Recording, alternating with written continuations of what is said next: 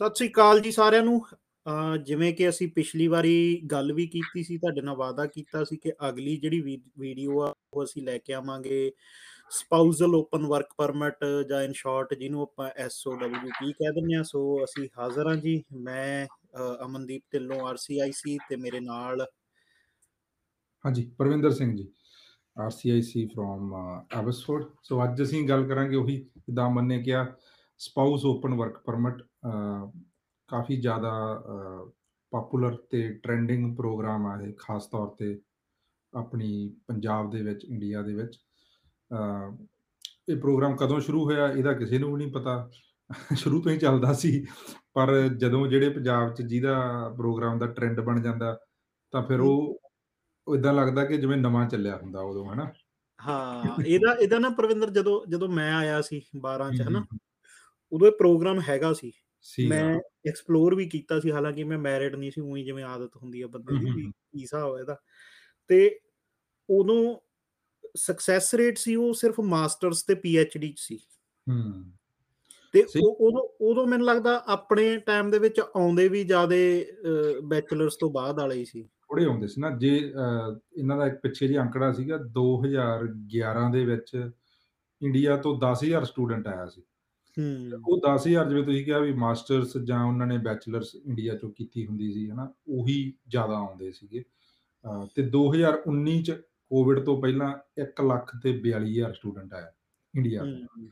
ਸੋ ਉਹ ਕਿਉਂਕਿ ਟ੍ਰੈਂਡ ਵੱਧ ਗਿਆ 2016 15 ਤੋਂ ਬਾਅਦ ਅਹ, ਬਿਲਕੁਲ। ਜਿਹੜਾ ਪਲੱਸ 2 ਵਾਲਾ ਤੇ ਉਦੋਂ ਹੀ ਇਹ ਪ੍ਰੋਗਰਾਮ ਜਿਹੜਾ ਸ਼ੁਰੂ ਹੋਇਆ ਜਾਂ ਡਿਸਕਵਰ ਕੀਤਾ ਅਹ, ਹਨਾ ਕਿ ਵੀ ਇਹ ਲਾ ਸਕਦੇ ਆ। ਇਹਦੇ ਬਾਰੇ ਅਰਪਾ ਦੇ ਵਿੱਚ ਜਾਂ ਲਾਅ ਦੇ ਵਿੱਚ ਕੋਈ ਬਾਹਲੀ ਲੰਬੀ ਚੌੜੀ ਡਿਟੇਲ ਨਹੀਂ ਦਿੱਤੀ ਹੈ ਨਾ ਜਿੱਦਾਂ ਆਪਾਂ ਦੇਖੀਏ ਤਾਂ ਇੱਕ ਸਿਰਫ ਉਹਨਾਂ ਨੇ ਉਹ ਵਰਕ ਪਰਮਿਟ ਦੀ ਟਾਈਪ ਦੱਸੀ ਵੀ ਆ ਹਨਾ? ਕਿ ਤੁਸੀਂ C41 ਆ ਤਾਂ ਵਰਕ ਪਰਮਿਟ ਦੇ ਅੰਡਰ C42 ਤਾਂ ਸਟੱਡੀ ਪਰਮਿਟ ਦੇ ਅੰਡਰ ਆਪਦੇ ਸਪਾਊਸ ਦਾ ਲਾ ਸਕਦੇ ਆ। ਹੋਰ ਇਹਦੇ ਚ ਕੀ ਡਾਕੂਮੈਂਟ ਚਾਹੀਦੇ ਨੇ? ਇਹਦੀ ਕੀ ਡਾਕੂਮੈਂਟ ਚੈੱਕਲਿਸਟ ਆ? ਅਹ, ਉਹ ਅਫੀਸ਼ੀਅਲ ਤੌਰ ਤੇ IRCC ਕੋਲੇ ਨਹੀਂ ਹੈਗੀ ਵੈਬਸਾਈਟ ਤੇ ਨਹੀਂ ਹੈਗੀ ਉਹਨਾਂ ਦੇ ਹਨਾ? ਬਿਲਕੁਲ। ਸੋ ਇਸ ਮਤਲਬ ਜਿਵੇਂ ਜਿਵੇਂ ਉਹ ਡਿਫਾਈਨ ਕਰਦੇ ਆ ਵਰਕ ਪਰਮਿਟਸ ਨੂੰ ਵੀ ਦੋ ਤਰ੍ਹਾਂ ਦੇ ਮੋٹے-ਮੋٹے ਵਰਕ ਪਰਮਿਟ ਕੈਨੇਡਾ ਦੇ ਵਿੱਚ ਹੁੰਦੇ ਨੇ।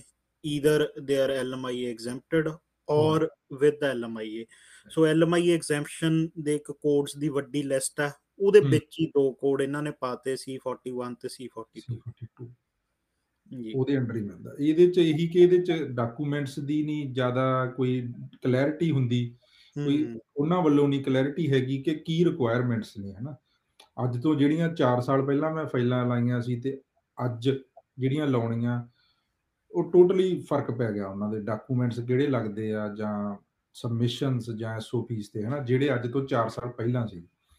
ਉਹਦੇ ਚ ਬਹੁਤ ਫੈਕਟਰ ਹੁੰਦੇ ਜਿਵੇਂ ਆਪਾਂ ਪੰਜਾਬ ਚ ਦੇਖਦੇ ਆ ਖਬਰਾਂ ਐਂਡ ਆਲ ਦੈਟ ਹਨਾ? ਉਹਦੇ। ਨਾਲ ਵੀ ਅੰਬੈਸੀਆਂ ਦੇ ਵੀ ਉਹਨੂੰ ਪ੍ਰੋਸੈਸ ਕਰਨ ਦੇ ਉਹ ਬਦਲਦੇ ਰਹਿੰਦੇ ਆ ਨਜ਼ਰੀਏ ਹਨਾ ਬਿਲਕੁਲ। ਬਾਕੀ ਜਿਵੇਂ ਜਿਵੇਂ ਮੈਨੂੰ ਲੱਗਦਾ ਵੀ ਆਪਣੇ ਕੋਲੇ ਕਹਿ ਲਓ ਵੀ ਜਿਹੜੇ ਤਾਂ ਪਾਸ ਹੋ ਗਏ ਉਹਨਾਂ ਨੇ ਡਾਕੂਮੈਂਟ ਸਮਝਣ ਚ ਐਡੀ ਹੈਲਪ ਨਹੀਂ ਕੀਤੀ ਜਿਹੜੇ ਰਿਜੈਕਟ ਹੋ ਗਏ ਉਹਨਾਂ ਨੇ ਵੱਧ ਕੀਤੀ।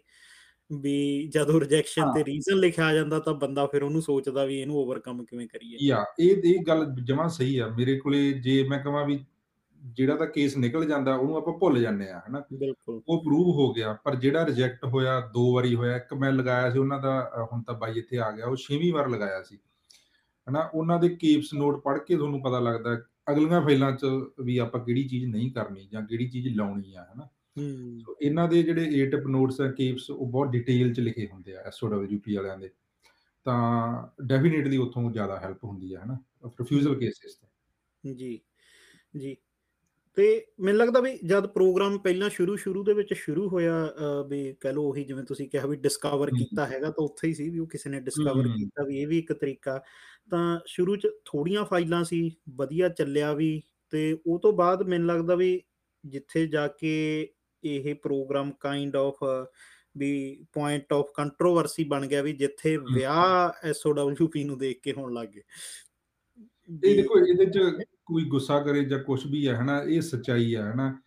ਅਹ ਜਦੋਂ ਇਹ ਸ਼ੁਰੂ ਹੋਇਆ ਸੀ ਜੇ 100 ਫਾਈਲ ਲੱਗਦੀ ਸੀ ਤਾਂ ਵਿੱਚੋਂ 80 90 ਪ੍ਰੂਵ ਹੁੰਦੀਆਂ ਸੀ ਹਨਾ। ਬਿਲਕੁਲ। ਉਹ ਪ੍ਰੂਵ ਕਿਉਂ ਹੁੰਦੀਆਂ ਸੀ? ਕਿਉਂਕਿ 100 ਬੰਦਾ ਫਾਈਲ ਉਹੀ ਲਾਉਂਦਾ ਸੀ ਜਿਹਦਾ ਵਿਆਹ ਪੁਰਾਣਾ ਹੋਇਆ ਹੁੰਦਾ ਸੀ। ਹੂੰ। ਜਿਵੇਂ ਜਿਵੇਂ 2000 19 ਆਇਆ ਹੈ ਨਾ ਅ, ਤਾਂ ਇਹ ਜਿਹੜਾ ਸੀਗਾ ਪ੍ਰੋਗਰਾਮ ਮਿਸਯੂਜ਼ ਹੋਣ ਲੱਗ ਪਿਆ ਹੈ ਨਾ ਬਿਲਕੁਲ। ਕਿ ਪਹਿਲਾਂ ਆਈਲੈਟਸ ਬ੍ਰਾਈਡ ਲੱਭੀ ਜਾਂਦੀ ਸੀ ਤੇ ਫਿਰ ਵਿਆਹ ਹੋਣ ਲੱਗ ਪਏ ਸੀ ਹੈ ਨਾ ਜੀ। ਇਹ ਇਹ ਟਰਮ ਆ ਜਿਹੜੇ ਇਹ ਇਹਦਾ ਅੱਗੇ ਇੱਕ ਸਟੀਵ ਮੋਰਨਸ ਨੇ ਆਈ ਗੈਸ ਜਾਂ ਕਿਸੇ ਨੇ ਸ਼ੇਅਰ ਵੀ ਕੀਤਾ ਸੀ ਹਨਾ? ਆਈਆਰਸੀਸੀ ਦੇ ਮੈਨੂਅਲਸ ਦੇ ਵਿੱਚ ਉਹਨਾਂ ਕੋਲੇ ਪੰਜਾਬੀ ਅਖਬਾਰ ਇੰਗਲਿਸ਼ ਅਖਬਾਰ ਜਿਹੜੇ ਇੰਡੀਆ ਦੇ ਸੀ ਉਹ ਪਏ ਸੀਗੇ ਉਹ ਨਿਕਲੇ ਉਹ ਹਨਾ? ਬਿਲਕੁਲ। ਜਿੰਨਾ ਚੋਂ ਖਬਰਾਂ ਸੀਗੀਆਂ ਜਿੰਨਾ ਚ ਉਹ ਮੈਟਰੀਮੋਨੀਅਲਸ ਸੀਗੇ ਤੇ ਉਹਨੇ ਜਿਹੜੀ ਇਹਦੀ ਪਰਸੈਂਟੇਜ ਸੀਗੀ ਸਕਸੈਸ ਰੇਟ ਮੈਨੂੰ ਯਾਦ ਆ ਮੈਂ ਇੱਕ ਡਾਟਾ ਵੀ ਦੇਖਿਆ ਸੀਗਾ ਤਾਂ ਚੰਡੀਗੜ੍ਹ ਦੀ ਆਲਮੋਸਟ 34% ਤੇ ਆ ਗਈ ਸੀਗੀ। ਤੇ ਦਿੱਲੀ ਦੀ ਅ, 50 ਕੁ ਦੇ ਅਰਾਊਂਡ ਹੁੰਦੀ ਸੀ। ਤੇ ਇੱਕ ਹੈਗਾ ਆਪਣੇ ਬੰਗਲੌਰ। ਉਹਨਾਂ ਦੀ ਨੀਅਰ ਅਬਾਊਟ 80 ਸੀਗੀ ਉਹ 19 20 ਦੇ ਵਿੱਚ ਵੀ ਹਨਾ। ਬਿਲਕੁਲ। ਸੋ ਇੱਥੋਂ ਹੀ ਆਪਾਂ ਆਈਡੀਆ ਲਗਾ ਸਕਦੇ ਹਾਂ ਕਿ ਵੀ ਕਿੱਥੇ ਕਹਾਣੀ ਪਟੜੀ ਤੋਂ ਲੱਥੀ ਸੀਗੀ ਹਨਾ।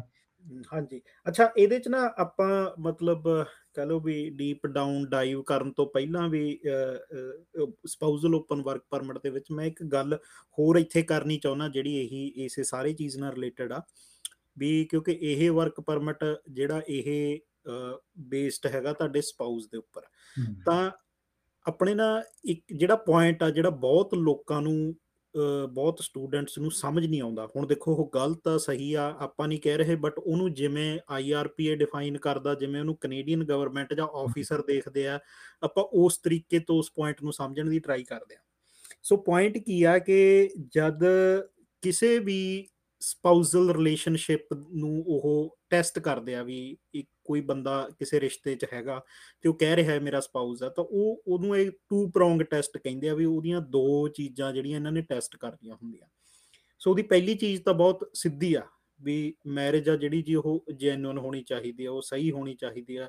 ਸੋ ਇਸ ਕੇਸ ਦੇ ਵਿੱਚ ਵੀ ਆਪਾਂ ਇਹ ਮੰਨ ਕੇ ਚੱਲਦੇ ਆਂ ਵੀ ਕਿਸੇ ਨੇ ਬਿਲਕੁਲ ਜੈਨੂਇਨ ਮੈਰਿਜ ਕਰਾਈ ਆ ਉਹਨਾਂ ਦਾ ਬਿਲਕੁਲ ਕੋਈ ਇਹਦੇ 'ਚ ਕੰਟਰੈਕਟ ਮੈਰਿਜ ਵਾਲਾ ਹਿਸਾਬ ਕਿਤਾਬ ਨਹੀਂ ਹੈਗਾ ਸਭ ਕੁਝ ਸਹੀ ਆ ਬਟ ਉਹਦਾ ਜਿਹੜਾ ਦੂਜਾ ਪ੍ਰੋਂਗ ਆ ਜਾਂ ਦੂਜਾ ਪਾਰਟ ਆ ਉਹ ਕਹਿੰਦਾ ਵੀ ਜੇ ਤੁਹਾਡੀ ਮੈਰਿਜ ਭਾਵੇਂ ਜੈਨੂਇਨ ਵੀ ਹੋਵੇ ਪਰ ਜੇ ਉਹ ਤੁਸੀਂ ਕਰਾਈ ਆ ਕਿਤੇ ਵੀ ਤੁਹਾਡਾ ਇਰਾਦਾ ਕੈਨੇਡਾ ਜਾਣ ਦਾ ਸੀ ਤਾਂ ਆਈਆਰਪੀਏ ਦੇ ਹਿਸਾਬ ਉਹ ਮੈਰਿਜ ਅਸੀਂ ਨਹੀਂ ਮੰਨਦੇ।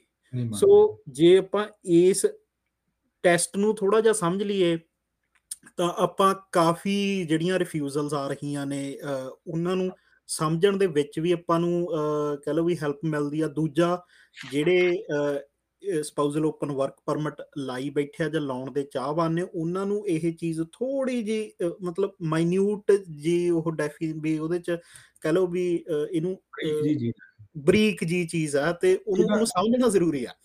ਇਹ ਇਹ ਜੀ ਕਿ ਆਪਾਂ ਕੀਪਸ ਨੋਟ ਦੇਖਦੇ ਨਾ ਉਹਦੇ 'ਚ ਵੀ ਲਾਈਨ ਇੱਕ ਸਪੈਸ਼ਲੀ ਲਿਖੀ ਹੁੰਦੀ ਉਹਨਾਂ ਨੇ। ਆਲਦੋ ਵੀ ਆਫੀਸਰ ਲਿਖਦਾ ਵੀ ਮੈਂ ਤੁਹਾਡੀ ਜਿਹੜੀ ਲੀਗੈਲਿਟੀ ਆਫ ਮੈਰਿਜ ਆ ਉਹਨੂੰ ਮੰਨਦਾ ਕਿਉਂਕਿ ਤੁਸੀਂ ਮੈਰਿਜ ਸਰਟੀਫਿਕੇਟ ਲਾਇਆ ਨਾਲ। ਬਟ। ਉਹਦੇ ਅਰਾਊਂਡਿੰਗ ਜਿਹੜੀਆਂ ਤੁਹਾਡੇ ਸਰਾਊਂਡ ਸਰਕਮਸਟੈਂਸਸ ਸੀਗੇ ਹਨਾ ਉਹਦੇ ਤੋਂ ਮੈਨੂੰ ਇਹ ਲੱਗਦਾ ਕਿ ਵੀ ਜਿਹੜਾ ਤੁਸੀਂ ਵਿਆਹ ਕਰਵਾਇਆ ਕੈਨੇਡਾ ਜਾਣ ਲਈ ਕਰਵਾਇਆ ਹੈ। ਨਾ ਜਿਵੇਂ ਉਹ ਤੁਸੀਂ ਆਪਾਂ 4 ਦੀ ਗੱਲ ਕੀਤੀ ਆ 4 ਦੀ। ਤਾਂ ਉਹਦੇ 'ਚ ਵੀ ਇਹੀ ਲਿਖਿਆ ਕਿ ਵੀ ਇਹ ਤੁਹਾਡੀ ਵਿਆਹ ਜਿਹੜਾ ਹੈਗਾ ਕਿਸੇ ਪ੍ਰਿਵਿਲੇਜ ਜਾਂ ਸਟੇਟਸ ਲੈਣ ਵਾਸਤੇ ਨਹੀਂ ਕਰਵਾਇਆ ਹੋਣਾ ਚਾਹੀਦਾ। ਹਮ, ਪਹਿਲੀ ਚੀਜ਼ ਤਾਂ ਚਲੋ ਉਹ ਜੈਨੂਅਨ ਵਾਲੀ ਹੈਗੀ ਹੈਗੀ ਆ ਹਨਾ। ਬਿਲਕੁਲ। ਇਹ- ਇਹ- ਇਹਦੀ ਸ਼ਾਰਟ ਜੀ ਐਗਜ਼ਾਮਪਲ ਆਪਾਂ ਜੇ ਇਹਨੂੰ ਵਾਲੇ ਚਾਰ ਨੂੰ ਇੱਥੇ ਹੀ, ਸਮੇਟ ਦਿੰਦੇ ਆ ਕਿ ਤੁਸੀਂ ਜਦੋਂ ਵਿਆਹ ਮਤਲਬ ਕੁੜੀ ਦਾ ਸਿੰਗਲ ਸਟੱਡੀ ਵੀਜ਼ਾ ਲੱਗ ਜਾਂਦਾ ਹੈ ਨਾ ਜਦੋਂ ਆਪਾਂ ਉਦੋਂ ਬਾਅਦ ਵਿਆਹ ਕਰਦੇ ਆ ਹਮ ਤੇ ਉਹ ਸਿੰਪਲ ਸਿੰਪਲ ਜਿਹੜੀ ਇਹ ਦੂਜੀ ਪ੍ਰੋਂਗ ਹੈਗੀ ਆ ਇਹਦੇ ਚੋਂ ਬੰਦਾ ਫਸ ਜਾਂਦਾ ਹੈ ਨਾ? ਇਹਦੇ ਨਾਲ ਬਹੁਤੇ ਕਹਿਣਗੇ ਸਾਡਾ ਤਾਂ ਨਿਕਲ ਵੀ ਗਿਆ ਨਿਕਲ ਵੀ ਜਾਂਦੇ ਆ ਕੋਈ ਬਾਲੀ ਵੱਡੀ। ਗੱਲ ਹੈ ਨਾ? ਬਟ ਮੈਜੋਰਿਟੀ ਦੀ ਆਪਾਂ ਗੱਲ ਕਰ ਰਹੇ ਹਾਂ ਕਿ ਉਹ ਇਸੇ ਪ੍ਰੋਂਗ 'ਚ ਫਸਦੇ ਆ ਕਿ ਆਫੀਸਰ ਕਹਿੰਦਾ ਤੁਸੀਂ ਪਹਿਲਾਂ ਸਟੱਡੀ ਵੀਜ਼ੇ ਦੀ ਅਪਰੂਵਲ ਦੀ ਵੇਟ ਕੀਤੀ ਫਿਰ ਤੁਸੀਂ। ਵਿਆਹ ਕਰਾਇਆ ਕਿਉਂਕਿ ਤੁਸੀਂ ਕੈਨੇਡਾ ਜਾਣਾ ਸੀ ਹੈ ਨਾ? ਬਿਲਕੁਲ। ਉਹਦੀ ਗੱਲ ਕੀਤੀ ਸੀ ਅਮਨ ਨੇ ਆਈਆਰਪੀ 4 ਦੀ ਐਕਟ ਦੀ। ਜਿਹਨੂੰ ਬੈਡ ਫੇਥ ਨਹੀਂ ਗਿਆ ਉਹਦਾ ਉਹਦਾ ਉਹਦਾ ਨਾਂ ਹੀ ਬੈਡ ਫੇਥ ਆ। ਹਾਂ। ਬੈਡ ਫੇਥ ਦਾ ਮਤਲਬ ਹੈ ਮਾੜੀ ਨੀਤ। ਮਾੜੀ ਨੀਤ ਨਾਲ ਕਰਾਇਆ ਗਿਆ ਵਿਆਹ। ਹਾਂ। ਅੱਛਾ ਮੈਂ ਨਾ ਇਹਦਾ ਇਹਦਾ ਮਤਲਬ ਬਹੁਤ ਸਿੰਪਲ ਟੈਸਟ ਦੱਸ ਦਿੰਨਾ ਵੀ ਜੇ ਤੁਸੀਂ ਘਰੇ ਕਰਕੇ ਦੇਖਣਾ ਜਿਹਨੇ ਮਤਲਬ ਇਹ ਵੀ। ਜਿਵੇਂ ਜਿਵੇਂ ਉਹ ਜੱਜ ਜਾਂ ਵਕੀਲ ਕਰਦੇ ਹੁੰਦੇ ਆ ਨਾ ਵੀ ਤੁਸੀਂ ਨਾ ਸਿਰਫ ਆਪਦੇ ਆਪ ਨੂੰ ਇੱਕ ਸਵਾਲ ਪੁੱਛਣਾ। ਹੂੰ। ਵੀ ਸਾਰਾ ਕੁਝ ਐਵੇਂ ਹੀ ਹੁੰਦਾ। ਹੂੰ। ਕੁੜੀ ਦਾ ਨਾ ਆਈਲਟਸ ਕੀਤੀ ਹੁੰਦੀ ਨਾ ਵੀਜ਼ਾ ਲੱਗਣ ਦੀ ਵਿੱਚ ਕੋਈ ਗੱਲ ਹੁੰਦੀ ਕੀ ਤੁਸੀਂ ਫੇਰ ਵੀ ਵਿਆਹ ਕਰਵਾਉਂਦੇ? ਜੇ ਤਾਂ ਹਾਂ ਤਾਂ ਤੁਸੀਂ ਇਹ ਟੈਸਟ ਪਾਸ ਕਰਦੇ ਹੋ। ਜੇ ਨਾ ਹੈ ਤਾਂ ਮਤਲਬ ਤੁਸੀਂ ਫੇਲ ਕਰਦੇ ਹੋ। ਅੱਛਾ ਇਹਦੇ ਤੇ ਵੀ ਤੁਹਾਨੂੰ ਆਫੀਸਰ ਪਾਸ ਕਰ ਸਕਦਾ ਬਟ ਤੁਸੀਂ ਫੇਲ ਕਰ ਗਏ ਟੈਸਟ ਯਾ ਆਪਦੇ ਹਾਂ। ਨਹੀਂ ਨਹੀਂ ਇਹ ਇਹ ਡੈਫੀਨਿਟਲੀ ਇਹ ਵੀਜ਼ੇ ਦੀ ਸ਼ੁਰੂਆਤ ਹੀ ਇੱਥੋਂ ਹੁੰਦੀ ਆ ਹੂੰ। ਜੇ ਅੱਜ ਵੀ ਕਈ ਹੁਣ ਪੁੱਛਦੇ ਨੇ ਤਾਂ ਮੇਰੀ ਸਲਾਹ ਇਹੀ ਹੁੰਦੀ ਆ ਕਿ ਪਹਿਲਾਂ ਵਿਆਹ ਆਪਣਾ ਤੁਸੀਂ ਡਨ ਕਰੋ ਜੇ ਤੁਸੀਂ ਕੁਝ ਵੀ ਪਲਾਨ ਕਰਨਾ ਐਟਲੀਸਟ ਆਪਦਾ ਵਿਆਹ 2 ਸਮੈਸਟਰ ਪਹਿਲਾਂ ਜਾਂ ਸਾਲ ਪਹਿਲਾਂ ਆਪਦਾ ਡਨ ਆ ਤੁਹਾਡਾ। ਫਿਰ ਜੋ ਵੀ ਤੁਸੀਂ ਪਲਾਨ ਬਣਾਉਣਾ ਆਪਦਾ ਬਣਾਓ ਨੋ ਡਾਊਟ ਹਨਾ। ਅੱਛਾ ਇਹਦੇ ਚ ਇਹਦੇ ਚ ਮੈਂ ਨਾ ਆਪਾਂ ਜਾਂਦੇ ਜਾਂਦੇ ਇੱਕ ਹੋਰ ਚੀਜ਼ ਐਡ ਕਰ ਦਿੰਦਾ ਕਿਉਂਕਿ ਮੇਰੇ ਕੋਲੇ ਮੈਂ ਐਕਚੁਅਲੀ ਦੋ ਕੇਸਾਂ ਤੇ ਕੰਮ ਕਰ ਰਿਹਾ ਜਿਹੜੇ ਹੁਣ ਪ੍ਰੈਜ਼ੈਂਟਲੀ ਹੈਗੇ ਐਵੇਂ ਦੇ ਹਨਾ। ਵੀ ਜਿਨ੍ਹਾਂ ਦੇ ਵਿੱਚ ਉਹਨਾਂ ਨੇ ਮਤਲਬ ਇੰਡੀਆ ਵਾਲੇ ਸਾਰੇ ਏਜੰਟਾਂ ਤੋਂ ਸਲਾਹ ਲੈਤੀ ਉਹਨਾਂ ਨੇ ਡਰਾਤਾ ਵੀ ਤੁਹਾਡੀ ਤਾਂ ਫਾਈਲ ਹੀ ਬਹੁਤ ਕਮਜ਼ੋਰ ਆ। ਅੱਛਾ ਦੋਵੇਂ ਕੇਸਾਂ ਦੇ ਵਿੱਚ ਕੀ ਆ ਵੀ ਇੱਕ ਕੇਸ ਦੇ ਵਿੱਚ ਤਾਂ ਮੈਰਿਜ ਆ ਜਿਹੜੀ ਉਹ ਪੇਰੈਂਟਸ ਦੀ ਮਰਜ਼ੀ ਨਾਲ ਹੋਈ ਆ ਬਟ ਮੁੰਡਾ ਕੁੜੀ ਇੱਕ ਦੂਜੇ ਨੂੰ ਡੇਢ ਸਾਲ ਤੋਂ ਉੱਪਰ ਤੋਂ ਡੇਟ ਕਰ ਰਹੇ ਸੀ। ਦੂਜੇ ਕੇਸ ਦੇ ਵਿੱਚ ਮੈਰਿਜ ਵੀ ਪੇਰੈਂਟਸ ਦੇ ਖਿਲਾਫ ਹੋਈ ਆ ਬਟ ਉਹਨਾਂ ਕੋਲੇ ਵੀ ਕਹਿ ਲਓ ਇੱਕ ਤਰ੍ਹਾਂ ਆਪਾਂ ਲਿਵ ਇਨ ਰਿਲੇਸ਼ਨਸ਼ਿਪ ਸਾਬਤ ਹੁੰਦਾ। ਸੋ ਇਹਦੇ ਚ ਇਹ ਆ ਵੀ ਜਦ ਆਪਾਂ ਇਹ ਆਪਾਂ ਗੱਲ ਕਰਦੇ ਆ ਵੀ ਵਿਆਹ ਕਰਾਉਣ ਦੀ ਹਾਂ ਜੇ ਤੁਹਾਡਾ ਕੋਈ ਪੁਰਾਣਾ ਐਵੇਂ ਦੀ ਚੀਜ਼ ਆਪਾਂ ਸਾਬਤ ਕਰਦੇ ਆ ਉਹ ਬਹੁਤ ਕਹਿ ਲਓ ਵੀ ਇਹ ਚ ਪੋਜ਼ਿਟਿਵ ਫੈਕਟਰ ਹੋ ਸਕਦਾ। ਹਮ, ਯਾ ਯਾ ਨਹੀਂ ਨਹੀਂ ਇਹ ਤਾਂ ਹੈਗਾ।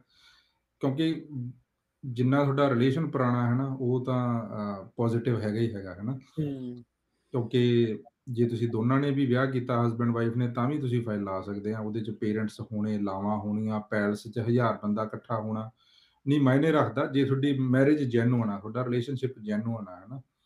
ਪਰ ਜੇ ਉਹ ਕੀਤਾ ਹੀ ਤੁਸੀਂ ਭਾਵੇਂ ਹਜ਼ਾਰ ਬੰਦਾ ਇਕੱਠਾ ਕੀਤਾ ਜੇ ਉਹਨਾਂ ਨੂੰ ਤੁਹਾਡੀ ਨੀਤ ਤੇ ਸ਼ੱਕ ਹੋ ਜਾਂਦਾ ਤਾਂ ਉਹ ਡੈਫੀਨਿਟਲੀ ਉੱਥੇ ਤੁਹਾਨੂੰ ਫਸਾ ਲੈਂਦੇ ਆ ਹਨਾ। ਜੀ। ਤੋ ਆਪਾਂ ਹੁਣ ਵਾਪਸ ਆਉਨੇ ਆ ਵੀ ਆਪਾਂ ਥੋੜੇ ਜੇ ਵਾਪਸ ਇਹਨੂੰ ਨਾ ਆਪਾਂ ਤਿੰਨ ਸੈਕਸ਼ਨ ਚ ਵੰਡਣ ਦੀ ਟਰਾਈ ਕਰਦੇ ਆ ਜਿਵੇਂ ਮੇਰੀ ਚੈੱਕਲਿਸਟ ਵੀ ਉਵੇਂ ਬਣਾਈ ਹੁੰਦੀ ਆ।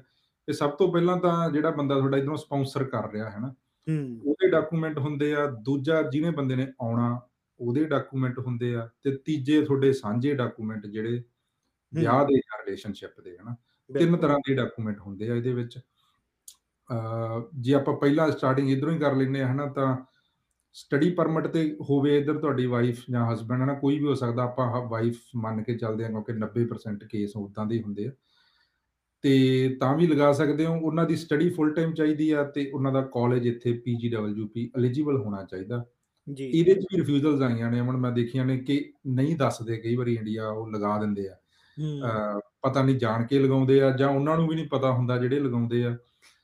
ਸਪਰਾਊਟ ਸ਼ਾਹ ਹੋਇਆ ਜਾਂ ਕਈ ਸਾਡੇ ਇੱਥੇ ਕਾਲਜ ਹੈਗੇ ਆ ਜਿੱਥੇ ਰਿਜੈਕਸ਼ਨ ਆਈ ਉਹਨਾਂ ਦੀ ਐਂਡ ਉੱਤੇ ਲਿਖਿਆ ਹੁੰਦਾ ਤੁਹਾਡਾ ਕਾਲਜ ਐਲੀਜੀਬਲ ਹੈ ਨਹੀਂ ਹੈ ਨਾ? ਬਿਲਕੁਲ। ਫੁੱਲ ਟਾਈਮ ਸਟੇਟਸ ਚਾਹੀਦਾ ਤੁਹਾਡੀ ਵਾਈਫ ਕੋਲੇ। ਇੱਧਰ ਪੜ੍ਹਦੇ ਹੋਣੇ ਚਾਹੀਦੇ ਆ। ਤੇ ਬਾਕੀ ਚਲੋ ਜਿਹੜੇ ਡਾਕੂਮੈਂਟ ਆ ਜੋ ਵੀ ਉਹ ਤਾਂ ਲੱਗ ਜਾਂਦੇ ਆ ਪਰ ਇਹ ਦੋ ਡਾਕੂਮੈਂਟ ਮੇਨ ਤਾਂ ਹੁੰਦੇ ਹੀ ਹੁੰਦੇ ਨਾ ਸਟੱਡੀ ਪਰਮਿਟ ਤੇ ਫੁੱਲ ਟਾਈਮ ਸਟੇਟਸ ਤੇ ਟਰਾਂਸਕ੍ਰਿਪਟਾਂ ਹਨਾ। ਜੀ। ਇਹ ਵੀ ਹੁੰਦਾ ਕਿ ਕਈ ਵਾਰੀ ਇੱਥੇ ਕੇਸ ਵੀ ਆਉਂਦੇ ਆ ਕਿ ਉਹ ਇੱਧਰ ਵਾਈਫ ਆ ਕੇ ਫੇਲ ਹੁੰਦੀ ਰਹਿੰਦੀ ਉਹਨਾਂ ਦੇ। ਇੱਕ। ਸਮੈਸਟਰ ਫੇਲ ਦੋ ਸਮੈਸਟਰ ਫੇਲ ਤਿੰਨ ਸਮੈਸਟਰ ਫੇਲ ਕਾਲਜ ਬਦਲ ਲਿਆ। ਉੱਥੇ ਵੀ ਉਹਨਾਂ ਨੂੰ ਡਾਊਟ ਹੋ ਜਾਂਦਾ ਪ੍ਰੋਬਲਮ ਹੋ ਜਾਂਦੀ ਆਫੀਸਰ ਨੂੰ ਕਿ ਵੀ ਜਿਹੜਾ ਬੰਦਾ ਜਿਹੜੇ ਕੰਮ ਗਿਆ ਸੀ ਉਹੀ ਨਹੀਂ ਕਰ ਰਿਹਾ ਹੈ ਨਾ ਜੇ ਸਹੀ ਤੇ ਵੀ ਤੈਨੂੰ ਵੀਜ਼ਾ ਕਾਹਦਾ ਦਈਏ ਹੈ ਨਾ ਬਿਲਕੁਲ ਤਾਂ ਦੂਜਾ ਹੋ ਜਾਂਦਾ ਇਹਦੇ ਚ ਹੁਣ ਜੇ ਵਾਈਫ ਤੁਹਾਡੇ ਵਰਕ ਪਰਮਿਟ ਤੇ ਆ ਗਏ ਹਨਾ? ਉਹਨਾਂ ਨੇ ਪੀਜੀਡਬਲਯੂਪੀ ਲੈ ਲਿਆ ਫਿਰ ਇੱਕੋ ਇੱਕ ਰਿਕੁਆਇਰਮੈਂਟ ਆ ਕਿ ਤੁਹਾਡੇ ਕੋਲੇ ਜੌਬ ਚਾਹੀਦੀ ਆ ਸਕਿਲਡ ਲੈਵਲ 0 A ਤੇ B ਦੀ। ਸੌਖੇ। ਸ਼ਬਦਾਂ ਚ ਸੁਪਰਵਾਈਜ਼ਰ ਮੈਨੇਜਰ ਟਾਈਪ ਤੇ ਤਿੰਨ ਪੇ ਸਲਿੱਪ ਆਪਦੇ ਨਾਲ ਤੁਸੀਂ ਲਾਉਣੇ ਆ। ਬਾਕੀ ਜਿਹੜੇ ਡਾਕੂਮੈਂਟ ਆ ਉਹ ਤਾਂ ਸੇਮ ਉਹੀ ਬੈਂਕ ਸਟੇਟਮੈਂਟ ਲਾ ਦਿਓ ਤੁਸੀਂ ਇਨਵੀਟੇਸ਼ਨ। ਲੈਟਰ ਲਾ ਦਿਓ ਤੁਸੀਂ ਪਾਸਪੋਰਟ ਲਾ ਦਿਓ ਤੁਸੀਂ ਹਨਾ? ਉਹ ਤਾਂ ਉਹ ਜਿੰਨੇ ਮਰਜ਼ੀ ਲਾ ਦਈਏ ਆਪਾਂ। ਜਾ ਅੱਛਾ ਇਹ ਜੌਬ ਵਾਲੇ ਚ ਇੱਕ ਚੀਜ਼ ਜਿਹੜੀ ਬਹੁਤ ਖਿਆਲ ਰੱਖਣ ਵਾਲੀ ਆ ਵੀ ਜਦ ਵੀ ਤੁਸੀਂ ਜੌਬ ਲੈਟਰ ਬਣਵਾਉਂਦੇ ਹੋ ਨਾ ਉਹ ਬਹੁਤ ਇੰਪੋਰਟੈਂਟ ਆ ਕਿਉਂਕਿ ਪਿੱਛੇ ਕੁਝ ਰਿਜੈਕਸ਼ਨਾਂ ਜਿਹੜੀਆਂ ਉਹ ਸਿਰਫ ਇਸ ਚੀਜ਼ ਤੇ ਆਈਆਂ ਕਿ ਉਹਨਾਂ ਨੇ ਲਿਖਿਆ ਵੀ ਅਸੀਂ ਸੁਪਰਵਾਈਜ਼ਰ ਹੈਗੇ ਆ ਬਟ ਆਫੀਸਰ ਕਹਿੰਦਾ ਜੀ ਜੌਬ ਡਿਊਟੀਆਂ ਨਹੀਂ ਲਿਖੀਆਂ ਤੇ ਮੈਨੂੰ ਕੀ ਪਤਾ ਤੁਸੀਂ ਹੈਗੇ ਹੋ ਕਿ ਨਹੀਂ ਹੈਗੇ। ਸੋ ਇਹ ਬਹੁਤ ਜ਼ਰੂਰੀ ਚੀਜ਼ ਆ ਵੀ ਜਦ ਜੌਬ ਲੈਟਰ ਬਣਾਉਣੀ ਆ ਤਾਂ ਜੌਬ ਲੈਟਰ ਦੇ ਵਿੱਚ ਤੁਹਾਡਾ ਲਿਖਿਆ ਹੋਵੇ ਵੀ ਤੁਸੀਂ ਕੀ ਕਰਦੇ ਹੋ ਕਦੋਂ ਤੋਂ ਕਰ ਰਹੇ ਹੋ ਤੇ ਜੌਬ ਡਿਊਟੀਆਂ ਬਹੁਤ ਜ਼ਰੂਰੀ ਨੇ ਮਤਲਬ ਇੱਕ ਤਰ੍ਹਾਂ ਇਹ ਲਾ ਲਓ ਵੀ ਜੋ ਤੁਸੀਂ ਪੀਆਰ ਵਾਸਤੇ ਜੌਬ ਲੈਟਰ ਬਣਾਉਣਾ ਉਹੀ। ਤੁਸੀਂ ਇਹਦੇ ਵਾਸਤੇ ਬਣਾਓ ਮੇਰਾ ਵੀ ਉਹੀ ਮਾਪਦੰਡ ਰੱਖਿਆ ਹੁੰਦਾ ਕਿ ਜਿਹੜੀ ਪੀਆਰ ਚ ਲੈਟਰ ਲਾਉਣੀ ਨਾ ਆਪਾਂ ਉਹੀ ਇਹ ਚ। ਲਾਉਣੀ ਚਾਹੀਦੀ ਹੈ ਡਿਊਟੀਆਂ. ਮਸਟ ਹੋਣੀਆਂ ਚਾਹੀਦੀਆਂ ਨੇ ਹਨਾ ਡਿਊਟੀਆਂ ਮਸਟ ਇਹ ਵਿਦਿਨ ਕੈਨੇਡਾ ਵੀ ਜੇ ਕਿਸੇ ਨੇ ਲਾਉਣਾ ਇੱਥੇ ਵੀ ਉਹੀ ਇਹਨਾਂ ਦਾ ਰੂਲ ਆ ਆਪਣਾ ਆਪਦਾ। ਤੁਸੀਂ ਹੁਣ ਇਹਦੇ 'ਚ ਫੁੱਲ ਟਾਈਮ, ਪਾਰਟ ਟਾਈਮ ਦਾ ਜਿਵੇਂ ਆਪਾਂ ਡਿਸਕਸ ਕਰਦੇ ਸੀ ਉਹ ਕਿ ਉਹ ਕੋਈ ਜ਼ਰੂਰੀ ਨਹੀਂ ਲਿਖਿਆ ਹੋਇਆ ਉਹਨਾਂ ਨੇ ਹਨਾ, ਕਿ ਤੁਹਾਡੇ। ਵਾਈਫ ਫੁੱਲ ਟਾਈਮ ਕੰਮ ਕਰਨ। ਪਰ ਉਹੀ ਹੈ ਕਿ ਉਹ ਸਪੋਰਟ ਕਰ ਸਕਣ ਤੁਹਾਨੂੰ, ਪ੍ਰੂਵ ਕਰ ਸਕਣ ਆਫਿਸਰ ਨੂੰ। ਹੁਣ ਉਹ ਆਫਿਸਰ ਕਿਵੇਂ ਸੈਟਿਸਫਾਈ ਹੁੰਦਾ, ਉਹ ਰੱਬ ਜਾਣੇ ਹਨਾ। ਪਰ ਮੋਸਟਲੀ ਟਰਾਈ ਕਰਿਓ ਕਿ ਉਹ ਉਹਨਾਂ ਦੀ ਜੌਬ ਹੈ ਜਿਹੜੀ ਫੁੱਲ ਟਾਈਮ ਹੋਵੇ ਉਹ ਇੱਥੇ। ਅੱਛਾ ਇਹਦੇ 'ਚ ਨਾ ਕਈ ਵਾਰੀ ਇਹ ਹੁੰਦਾ ਵੀ ਕੋਈ ਜਿਵੇਂ ਕੋਈ ਵਧੀਆ ਵੱਡੀ ਕੰਪਨੀ 'ਚ ਕੰਮ ਕਰਦਾ ਹੁੰਦਾ ਜਾਂ ਵੱਡੇ ਆਰਗੇਨਾਈਜੇਸ਼ਨ ਨਾਲ ਤੁਸੀਂ ਕੰਮ। ਕਰਦੇ ਉਹਨਾਂ ਦੇ ਆਪਦੇ ਰੂਲ ਜਿਹੇ ਹੁੰਦੇ ਨੇ। ਉਹ ਤੁਹਾਨੂੰ 40 ਘੰਟੇ ਕੰਮ ਵੀ ਦੇਈ ਜਾਂਦੇ ਨੇ ਬਟ ਲੈਟਰ ਦਿੰਦੇ ਆ ਜੀ ਤੁਸੀਂ ਤਾਂ ਕੈਜੂਅਲ ਹੋ, ਤੁਸੀਂ ਤਾਂ। ਪਾਰਟ ਟਾਈਮ ਹੋ। ਸੋ ਉਹ ਤੋਂ ਨਾ ਡਰਿਆ ਕਰੋ ਐਜ਼ ਲੌਂਗ ਐਜ਼ ਆਪਾਂ ਪ੍ਰੂਵ ਕਰ ਸਕਦੇ ਹਾਂ ਵੀ ਤੁਸੀਂ 30-40 ਘੰਟੇ ਕੰਮ ਕਰ ਰਹੇ ਹੋ, you are good to go. ਉਹ ਉਹ ਨਾ ਵਾਲਮਾਰਟ ਵਾਲੇ ਜਾਂ ਹੋਰ ਉਹ ਲਿਖ ਦਿੰਦੇ ਆ 32 ਘੰਟਿਆਂ ਤੇ ਵੀ ਲਿਖ ਦਿੰਦੇ ਆ ਕਿਉਂਕਿ ਉਹ। ਉਹਨਾਂ ਨੂੰ ਬੈਨੀਫਿਟ ਨਹੀਂ ਦਿੰਦੇ ਬਿਲਕੁਲ। ਹਨਾ ਉਹ ਜਿੰਨਾ ਚਿਰ ਕੈਜੂਅਲ ਵਾਲਾ ਬੰਦਾ ਉਹਨੂੰ ਪ੍ਰੋਪਰ ਨਹੀਂ ਕੰਪਨੀ 'ਚ ਹਾਇਰ ਕੀਤਾ ਉਹਨਾਂ ਨੇ ਉਹ ਭਾਵੇਂ ਘੰਟੇ 32 ਲਾਈ ਜਾਂਦਾ ਉਹਨੂੰ ਪਾਰਟ ਟਾਈਮ ਹੀ ਲਿਖੀ ਰੱਖਦੇ ਆ ਪਰ। ਇਮੀਗ੍ਰੇਸ਼ਨ ਟਰਮਸ ਦੇ ਵਿੱਚ ਪਾਰਟ ਟਾਈਮ ਹੈਗਾ ਜਿਹੜਾ ਮਤਲਬ 30 ਤੋਂ ਥੱਲੇ ਹੋ ਗਿਆ ਜਿਹੜਾ ਫੁੱਲ ਟਾਈਮ ਆ ਉਹ ਜਿਹੜਾ 30 ਤੋਂ ਉੱਤੇ ਹੋ ਗਿਆ ਉੱਪਰ ਹੋ ਗਿਆ। ਸੋ। ਉਹ ਆ ਬਸ ਆਪਣੇ ਬਿਲਕੁਲ।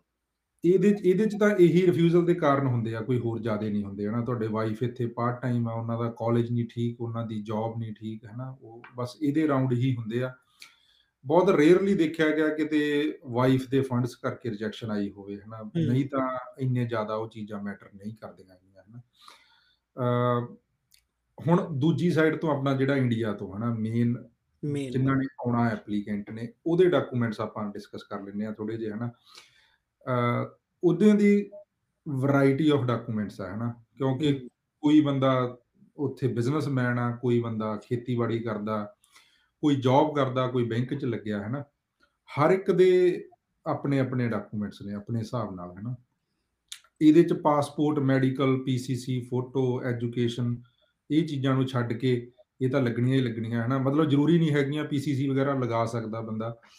ਪਰ ਜਿਹੜੇ ਮੇਨ ਜਿਹਦੇ ਕਰਕੇ ਰਿਫਿਊਜ਼ਲ ਆਉਂਦੀ ਆ ਆਪਾਂ ਉਹਦੀ ਗੱਲ ਕਰ ਲੈਂਦੇ ਆ। ਫਾਈਨੈਂਸ਼ੀਅਲ ਐਸਟੈਬਲਿਸ਼ਮੈਂਟ ਹੈ ਨਾ ਟਾਈਜ਼ ਬੰਦੇ ਦੀਆਂ ਉੱਥੇ. ਕੀ ਅਹ ਇਹਦੇ ਚ ਮੇਰਾ ਤਜਰਬਾ ਹੈ ਨਾ ਜੋ ਵੀ 4 ਸਾਲ ਦਾ ਜਾਂ ਕੇਪਸ ਨੋਟ ਦਾ ਮੈਂ ਦੇਖਿਆ ਕਿ ਆਫੀਸਰ ਕੇਪਸ ਨੋਟ ਦੇ ਵਿੱਚ ਇਨਕਮ ਟੈਕਸ ਰਿਟਰਨਸ ਤੇ ਬੈਂਕ ਸਟੇਟਮੈਂਟ ਤੋਂ ਬਿਨਾ ਕਿਸੇ ਵੀ ਚੀਜ਼ ਦੀ ਉਹ ਡਿਸਕਸ਼ਨ ਨਹੀਂ ਕਰਦਾ ਉਹ ਉਹਦੇ ਚ ਮੈਂ। ਅੱਜ ਤੱਕ ਨਹੀਂ ਦੇਖਿਆ ਕਿ ਉਹਨਾਂ ਨੇ ਲਿਖਿਆ ਹੋਵੇ ਕਿ ਸੀਏ ਰਿਪੋਰਟ ਤੁਹਾਡੀ ਬਹੁਤ ਘੱਟ ਆ। ਹੂੰ। ਜਾਂ ਤੁਸੀਂ ਸੀ ਰਿਪੋਰਟ ਲਾਈ ਨਹੀਂ ਹੈ ਨਾ ਜਾਂ ਉਹਨਾਂ ਨੇ ਇਹ ਲਿਖਿਆ ਹੋਵੇ ਕਿ ਤੁਸੀਂ ਜੇ ਫਾਰਮ ਜਾਂ ਜਿਹੜੀਆਂ ਜਮ੍ਹਾਂਬੰਦੀ ਆ ਉਹ ਨਹੀਂ ਲਾਏ ਹੈ ਨਾ ਜੀ। ਸੋ ਮਤਲਬ ਇਹਨਾਂ ਦੇ ਮੇਰੇ ਕਹਿਣ ਦਾ ਇਹ ਨਹੀਂ ਕਿ ਹੁਣੇ ਨਾ ਲਾਓ ਹੈ ਨਾ ਇਹ ਇਹ ਲਾਉਣ ਦੇ ਨਾਲ ਜੇ ਤੁਹਾਨੂੰ ਸੈਟੀਸਫੈਕਸ਼ਨ ਮਿਲਦੀ ਆ ਕਿ ਪੂਰੀ ਹੈਗੀ ਸਾਡੀ ਫਾਈਲ ਲਾਓ ਜ਼ਰੂਰ ਹੈ ਨਾ ਬਟ ਉਹਨਾਂ ਨੇ ਮੇਨ ਦੇਖਣਾ ਹੈਗਾ ਆਪਣਾ ਸੋਰਸ ਆਫ ਇਨਕਮ ਹੈ ਨਾ ਕੀ ਹੈਗਾ? ਜਿਹਦੇ ਚ ਬੈਂਕ ਸਟੇਟਮੈਂਟ ਪਿਛਲੇ 3 ਤੋਂ 6 ਮਹੀਨਿਆਂ ਦੀ ਮਸਟ ਆ ਉਹ ਹੈ ਨਾ ਉਹ ਉਹ- ਉਹਦੇ ਬਾਰੇ ਆਪਾਂ ਡਿਟੇਲ 'ਚ ਗੱਲ ਕਰਾਂਗੇ ਬੈਂਕ ਸਟੇਟਮੈਂਟ ਬਾਰੇ ਤੇ ਇਨਕਮ ਟੈਕਸ ਰਿਟਰਨਸ ਬਾਰੇ ਹੈ ਨਾ ਬਾਕੀ। ਜੋ ਵੀ ਜੌਬ ਕਰਦਾ ਉਹਨੇ ਜੌਬ ਲੈਟਰ ਲਾਉਣੀ ਆ ਆਪਣੀ ਜਿਹੜਾ ਖੇਤੀਬਾੜੀ ਕਰਦਾ ਉਹਨੇ ਜੇ ਫਾਰਮ ਲਾਉਣੇ ਆ ਜਿਹੜਾ ਬਿਜ਼ਨਸ ਕਰਦਾ ਉਹਨੇ ਆਪਦਾ ਜੋ ਵੀ ਬਿਜ਼ਨਸ ਦੇ ਪ੍ਰੂਫ ਲਾਉਣੇ ਬਿਲਕੁਲ। ਇਹਦੇ ਨਾਲ ਹੀ ਜਿਵੇਂ ਆਪਾਂ ਟਾਈਜ਼ ਦੀ ਗੱਲ ਕੀਤੀ ਸੀ ਨਾ ਵੀ ਉਹ। ਪਰਪਸ ਹੋਣਾ ਚਾਹੀਦਾ ਤੁਹਾਡੇ ਡਾਕੂਮੈਂਟ ਦਾ। ਹੁਣ ਮੈਂ ਸੀਏ ਰਿਪੋਰਟ ਜਾਂ ਪ੍ਰਾਪਰਟੀ ਵੈਲਿਊਏਸ਼ਨ ਨੂੰ ਹਮ। ਐਸਓਪੀ ਚ ਐਕਸਪਲੇਨ ਕਰਦਾ ਮੈਂ ਉਹਨੂੰ ਟਾਈਜ਼ ਨਾਲ ਜੋੜ ਕੇ ਕਰਦਾ। ਉਹਨੂੰ ਟਾਈਜ਼ ਨਾਲ। ਹੂੰ। ਇਹਦੇ ਚ ਇਹਦੇ ਚ ਨਾ ਮੇਨ ਇੱਕ ਕੰਸਰਨ ਜਾਂ ਕੁਐਸਚਨ ਹੁੰਦਾ ਕਿਉਂਕਿ ਹੁਣ ਹਰੇਕ ਰਿਫਿਊਜ਼ਲ ਆਪਾਂ ਦੇਖੀਏ ਉਹਨਾਂ ਨੇ ਲਿਖਿਆ ਹੁੰਦਾ you won't return Canada back home ਹੈ ਨਾ ਹੂੰ। ਉਹ ਮੈਂ ਵੀ ਸਟੂਡੈਂਟ ਆਇਆ ਸੀ ਤੁਸੀਂ ਵੀ ਆਏ ਸੀ ਹੋਰ ਵੀ ਆਈ ਜਾਂਦੇ ਆ। ਜਿਹੜਾ ਜਹਾਜ਼ ਦਿੱਲੀੋਂ ਉੱਡ ਗਿਆ ਉਹਨੇ ਵਾਪਸ ਨਹੀਂ ਆਉਣਾ ਵਾਪਸ ਹਨਾ। ਨਹੀਂ ਜਾਣਾ। ਉਹ ਵਾਪਸ ਨਹੀਂ ਆਉਣਾਗਾ। ਫਿਰ ਉਹ ਇਹ ਲੈਣ ਲਿਖਦੇ ਕਿਉਂ ਆ? ਉਹਨਾਂ ਨੂੰ ਤਾਂ 10 20 ਸਾਲਾਂ 'ਚ ਪਤਾ ਲੱਗ ਜਾਣਾ ਚਾਹੀਦਾ ਸੀਗਾ ਵੀ ਪੰਜਾਬ ਵਾਲੇ ਤਾਂ ਮੁੜਦੇ ਹੀ ਨਹੀਂਗੇ ਹਨਾ? ਹੂੰ। ਇਹਦੀ ਇਹਦੀ ਆਪਾਂ ਸਿੰਪਲ 2 ਮਿੰਟ 'ਚ ਜਿਹੜੀ ਇਹਦੀ ਇਹ ਇਹ ਸੋਚਣਾ ਤੁਸੀਂ ਕਿ ਵੀ ਜੇ ਤੁਸੀਂ ਕੈਨੇਡਾ ਆ ਜਾਂਦੇ ਆ ਤੇ ਤੁਹਾਡਾ ਕੈਨੇਡਾ 'ਚ ਕੁਝ ਨਹੀਂ ਬਣਦਾਗਾ। ਤੁਹਾਡਾ ਇੱਥੇ ਕੁਝ ਨਹੀਂ ਵਟਿਆ ਜਾਂਦਾਗਾ। ਤਾਂ ਕੀ ਤੁਸੀਂ ਕੈਪੇਬਲ ਹੈਗੇ ਹੋ ਵਾਪਸ ਮੁੜਨ ਦੇ ਹਨਾ?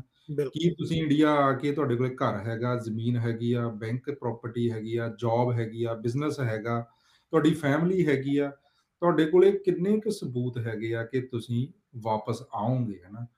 ਉਹ ਇਹ ਚੀਜ਼ ਲਿਖੀ ਹੁੰਦੀ ਆ ਉਹਨਾਂ ਨੇ ਕਿ ਵੀ ਬਈ ਤੂੰ ਵਾਪਸ ਨਹੀਂ ਆਉਣਾਗਾ ਹਨਾ? ਕਿਉਂਕਿ ਤੂੰ। ਪ੍ਰੂਵ ਨਹੀਂ ਕਰ ਸਕਿਆ ਹਨਾ ਟਾਈਜ਼ ਇਹ ਇਹ ਇਹਦੇ ਚ ਨਾ ਇੱਕ ਬੜਾ ਵਧੀਆ ਐਗਜ਼ਾਮਪਲ ਹੁੰਦਾ ਵੀ ਉਹ ਵੀ ਪੋਲ ਵਾਲਾ। ਉਹ ਕਹਿੰਦੇ ਵੀ। ਜਿਵੇਂ ਰੱਸਾ ਕਸ਼ੀ ਕਰਦੇ ਆ। ਵੀ ਇੱਕ ਹੂੰ। ਪਾਸੇ ਉਹਦੇ ਕੈਨੇਡਾ ਰੱਖ ਲਓ ਤੁਸੀਂ ਇੱਕ ਪਾਸੇ ਉਹਦੇ ਇੰਡੀਆ ਰੱਖ ਲਓ ਵੀ ਹੂੰ, ਬੰਦਾ ਜਿਹੜਾ ਵਿਚਾਲੇ ਖੜਾ। ਤਾਂ ਹੁਣ ਆਪਾਂ ਫੈਕਟਰ ਰੱਖਣੇ ਆ ਵੀ ਬੰਦੇ ਰੱਸਾ ਕਸ਼ੀ ਚ ਕਿੱਧਰ ਵੱਧ ਨੇ। ਇੱਧਰ ਵੀ ਵੱਧ ਹੁਣ ਉਹਦੇ ਕੋਲ ਜ਼ਮੀਨ ਹੈਗੀ ਆ ਉਹ ਆਪਾਂ ਇੰਡੀਆ ਵਾਲੇ ਪਾਸੇ ਰੱਖਤਾ। ਉਹਦੇ ਕੋਲ ਵਧੀਆ ਜੌਬ ਹੈਗੀ ਉਹ ਆਪਾਂ ਇੰਡੀਆ ਵਾਲੇ ਪਾਸੇ ਰੱਖਤਾ। ਬਟ ਹੁਣ ਹੂੰ। ਕੈਨੇਡਾ ਤਾਂ ਆਪਦੇ ਆਪ 'ਚ ਹੀ ਪਹਿਲਾਂ ਹੀ ਭਾਰੀ ਆ ਤਾਂ ਇੱਧਰਲੇ ਭਾਰੀ। ਬੰਦੇ ਆਪਾਂ ਨੂੰ ਵਧਾਉਣੇ ਪੈਣਗੇ। ਬਸ। ਉਹ ਕਈ ਵਾਰੀ ਕਈ ਵਾਰੀ ਬਹੁਤ ਔਖਾ ਹੋ ਜਾਂਦਾ ਹੁੰਦਾ ਪ੍ਰੂਵ ਕਰਨਾ ਇਹ ਉਹਨੂੰ ਭਾਰਾ। ਹੂੰ, ਕਿਉਂਕਿ ਇੱਥੇ ਬੰਦੇ ਦੀ ਵਾਈਫ ਹੁੰਦੀ ਆ ਪਿੱਛੇ ਭਾਵੇਂ 20 ਜਣੇ ਹੋਣ ਉਹ ਆਫੀਸਰ ਕਹਿ ਦਿੰਦਾ ਕਿ ਬਈ ਤੇਰਾ ਸਟਰੋਂਗੇਸਟ ਪੁੱਲ ਵਾਈਫ ਆ। ਬਿਲਕੁਲ। ਉਹ ਕੈਨੇਡਾ ਦੇ ਵਿੱਚ ਆ ਹਨਾ।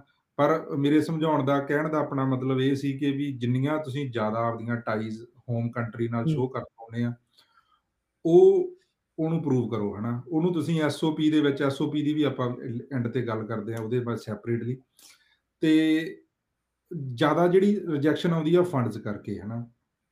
ਫੰਡਸ ਹੁਣ ਉੱਥੇ ਦੋ ਤਰੀਕੇ ਨਾਲ ਕਰਦੇ ਆ ਹਨਾ? ਇੱਕ ਤਾਂ ਹੈਗੇ ਆ ਕਿ ਸਟੇਟਮੈਂਟ ਲਾਈ ਹੋਈ ਨਹੀਂ। ਹੂੰ। 7 ਲੱਖ ਦਾ ਡੀ ਲਾਤੀ 7 ਲੱਖ ਦੀ ਬੈਲੈਂਸ ਸਰਟੀਫਿਕੇਟ ਲਾਤਾ ਹੈ ਨਾ ਉਹਦੇ ਨਾਲ ਆਫੀਸਰ ਨੂੰ ਨਹੀਂ ਪਤਾ ਕਿ ਉਹ ਫੰਡ ਤੁਹਾਡੇ ਆ ਜਾਂ ਤੁਸੀਂ ਕਮਾਏ ਆ ਹੈ ਨਾ ਬਿਲਕੁਲ। ਉੱਥੇ ਤਕਰੀਬਨ ਤਕਰੀਬਨ ਰਿਜੈਕਸ਼ਨ ਦੇ ਚਾਂਸ ਬਣ ਜਾਂਦੇ ਆ ਹੈ ਨਾ ਹੂੰ। ਜਾਂ ਹੁੰਦਾ ਕਿ ਵੀ 50000 ਬੈਲੈਂਸ ਹੁੰਦਾ ਦਸੰਬਰ ਤੱਕ ਤੇ ਜਨਵਰੀ ਦੇ ਵਿੱਚ ਇਕੱਠੀ ਠਾਠਾ ਕਰਾ ਕੇ 7 ਲੱਖ ਹੋ ਗਿਆ।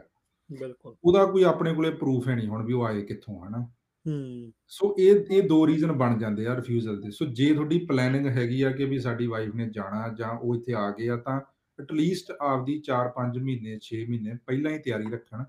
ਬਿਲਕੁਲ। ਸਟੇਟਮੈਂਟ ਉਸ ਹਿਸਾਬ ਨਾਲ ਹੋਵੇ ਆਪਦੀ ਹਨਾ ਜੇ ਤੁਸੀਂ ਡੇਰੀ ਸ਼ੋਅ ਕਰਦੇ ਆ ਬੈਂਕਿੰਗ ਸ਼ੋਅ ਕਰਦੇ ਆ ਜੇ ਫਾਰਮ ਦਿਖਾਉਣੇ ਆ ਪਰ ਉਹ ਬੈਲੈਂਸ 4-5 ਲੱਖ ਤੋਂ ਟੁੱਟੇ ਨਾ ਉਹ ਹਨਾ। ਬਸ। ਉਹਦੀ ਸਟੇਟਮੈਂਟ ਸੁਣੀ ਹੋਵੇ। ਉਹਦਾ ਉਹਦਾ ਵੀ ਸਿੱਧਾ ਜਿਹਾ ਇੱਕ ਟੈਸਟ ਹੈਗਾ ਜਿਹੜਾ ਮੈਂ ਨਾ ਆਮ ਹੀ ਮਤਲਬ ਮੈਂ ਦੱਸਦਾ ਹੁੰਦਾ ਵੀ ਆਪਣਾ ਹੀ ਬਣਾਇਆ ਹੋਇਆ ਟੈਸਟ ਆ ਉਹ ਵੀ ਜੇ ਕੋਈ ਬੰਦਾ ਲਿਆ ਕੇ ਮੈਨੂੰ ਆਪਦੀ ਬੈਂਕ ਸਟੇਟਮੈਂਟ ਫੜਾਉਂਦਾ ਜੇ ਮੈਂ ਉਹਨੂੰ ਪੁੱਛਦਾ ਵੀ ਤੇਰੀ ਇਨਕਮ ਕਿੰਨੀ ਆ ਮਹੀਨੇ ਦੀ ਉਹ ਕਹਿੰਦਾ ਵੀ 20000 ਆ ਹਨਾ?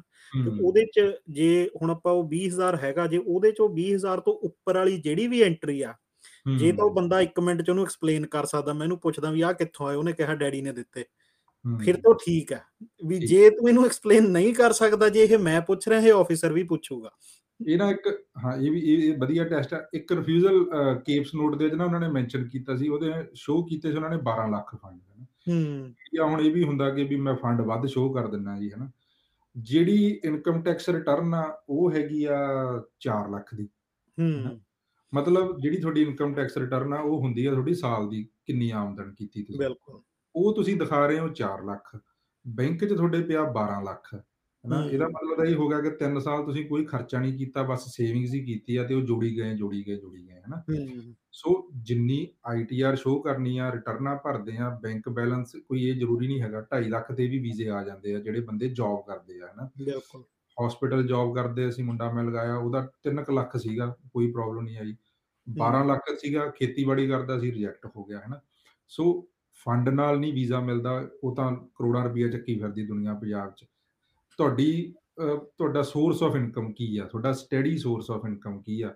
ਤੁਸੀਂ ਆਫੀਸਰ ਨੂੰ ਸੈਟੀਸਫਾਈ ਕਰ ਪਾਉਂਦੇ ਆ ਕਿ ਵੀ ਅਸੀਂ ਵਾਪਸ ਆਉਣ ਦੇ ਸਮਰੱਥ ਹੈਗੇ ਆ?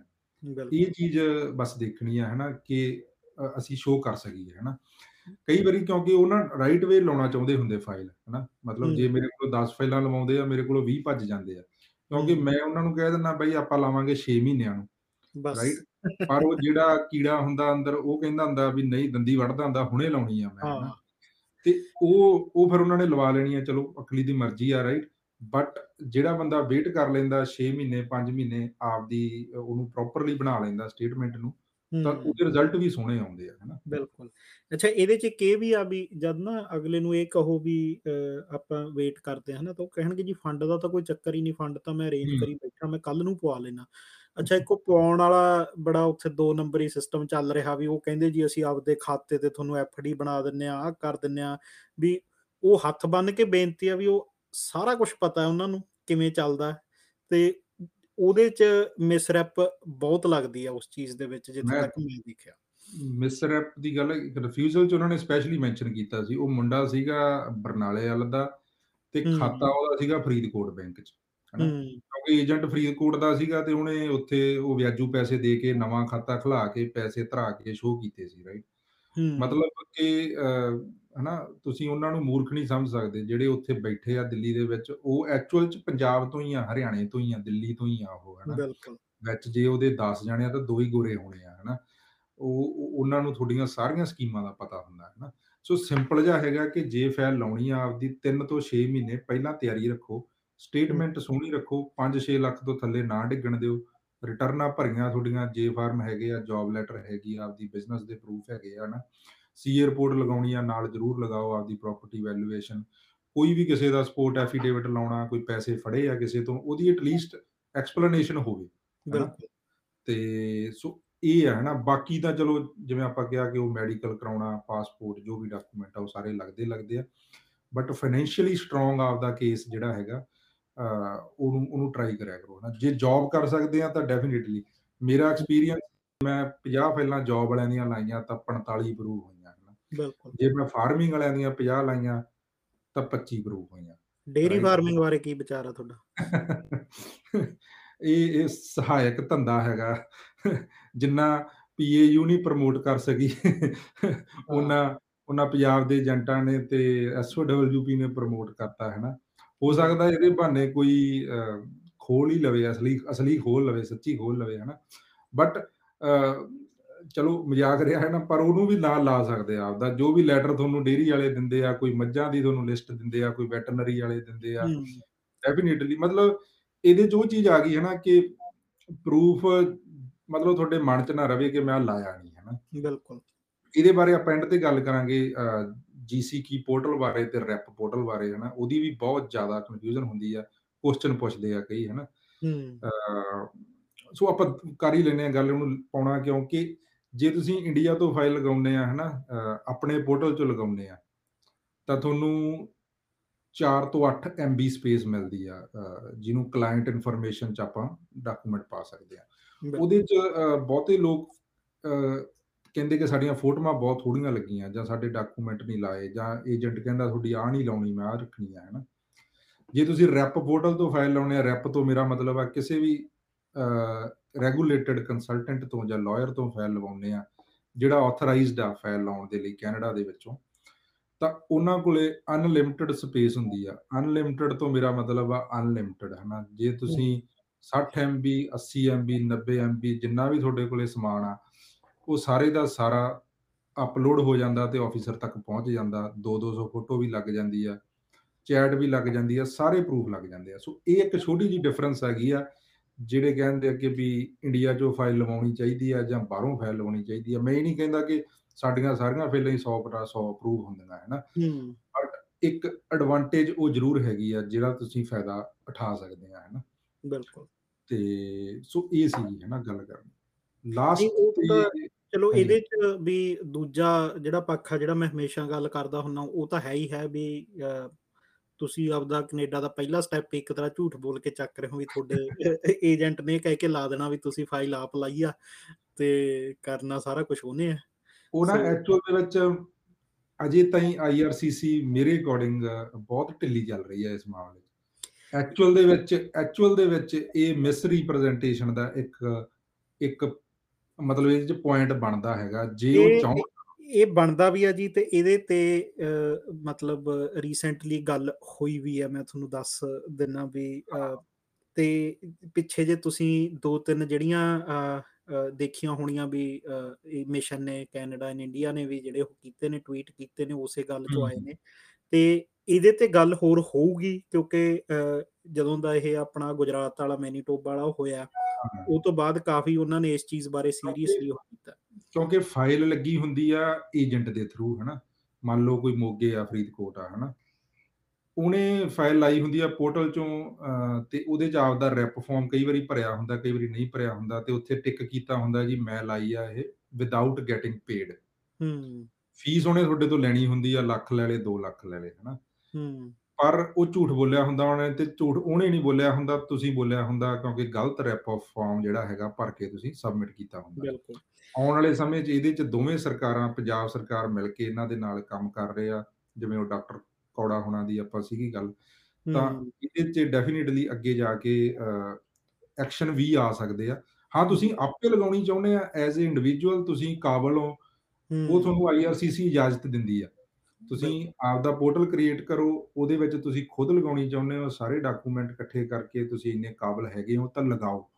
ਪਰ ਜਦੋਂ ਤੁਸੀਂ ਕਿਸੇ ਏਜੰਟ ਤੋਂ ਲਵਾਉਂਦੇ ਆ ਪੰਜਾਬ ਦੇ ਵਿੱਚ ਜਿਹੜਾ ਲਾਇਸੈਂਸਡ ਨਹੀਂ ਹੁੰਦਾ ਉਹਦੇ 'ਚ ਜੇ ਤੁਹਾਡੀ ਫਾਈਲ ਫੜੀ ਜਾਂਦੀ ਆ ਤਾਂ ਐਕਸ਼ਨ ਜ਼ਰੂਰ ਆ ਸਕਦਾ ਹੈ ਇਹ। ਤਾਂ ਫੜੀ ਵੀ ਪ੍ਰਵਿੰਦਰ ਅੱਗੇ ਨਾ ਬਾਈ ਇਹਦੇ 'ਚ ਇਹ ਵੀ ਹੁੰਦਾ ਵੀ ਹੁਣ ਆਪਣੇ ਪਤਾ ਹੀ ਆ ਪੰਜਾਬ 'ਚ ਲੱਤਾਂ ਖਿੱਚਣ ਵਾਲੇ ਵੀ ਜਿਹੜੀ ਫੋਟੋ ਪਾ ਦਿੰਦੇ ਨਾ ਚੱਕ ਕੇ ਇਹ ਹਾਂ, ਮਿਸ ਹਾਂ। ਰੈਪ ਤਾਂ ਤੁਹਾਡੀ ਪੀਆਰ ਤੱਕ ਨਾਲ ਜਾਂਦੀ ਆ ਸਿਟੀਜ਼ਨਸ਼ਿਪ ਤੱਕ ਨਾਲ ਜਾਂਦੀ ਆ ਕੱਲ ਨੂੰ ਚੱਕ ਕੇ ਕਿਸੇ ਨੇ ਉਹ ਤੁਹਾਡੀ ਫੋਟੋ ਭੇਜਤੀ ਤਾਂ ਉਹ ਉਹ ਮੈਂ ਇੱਕ ਕੱਲ ਹੀ ਬਾਈ ਦਾ ਨਾ ਵੀਜ਼ਾ ਆਇਆ ਉਹਨੂੰ ਮੈਂ ਭੇਜਿਆ ਮੈਂ ਕਿਹਾ ਯਾਰ ਮੈਨੂੰ ਫੋਟੋ ਭੇਜਦੀ ਪਾਸਪੋਰਟ ਦੀ ਮੈਂ ਤਾਂ ਵੀਜ਼ਾ ਹੀ ਵੇਖਣਾ ਹੈ ਨਾ ਮੈਂ ਕਿਹਾ ਅਸੀਂ ਤਾਂ ਫੋਟੋ ਵੀ ਨਹੀਂ ਪਾ ਸਕਦੇ ਨਾਲ ਖੜ ਕੇ ਫੇਸਬੁੱਕ ਤੇ ਵੀ ਇੰਨੇ ਜਾਣਿਆਂ ਦੇ ਵੀਜ਼ੇ ਆ ਗਏ ਆ ਪਰ ਕਦੇ ਫੋਟੋ ਨਹੀਂ ਪਾਈ ਕਿਉਂਕਿ ਮੌਕਾ ਹੀ ਨਹੀਂ ਮਿਲਦਾ ਹੈ ਨਾ ਪਾਉਣ ਦਾ। ਨਹੀਂ ਇਹਦੇ 'ਚ ਨਾ ਚਲੋ ਆਪਾਂ ਵੈਸੇ ਤਾਂ ਆਫ ਟਾਪਿਕ ਗੱਲ ਆ ਮੈਂ ਹੋਰ ਤਰ੍ਹਾਂ ਸੋਚਦਾ। ਮੈਂ ਕਹਿੰਦਾ ਵੀ ਇਹ ਮੇਰਾ ਕੰਮ ਆ। ਮੈਂ। ਸਵੇਰ ਤੋਂ ਲੈ ਕੇ ਸ਼ਾਮ ਤੱਕ 20 ਫਾਈਲਾਂ ਕਰਦਾ ਹਨਾ।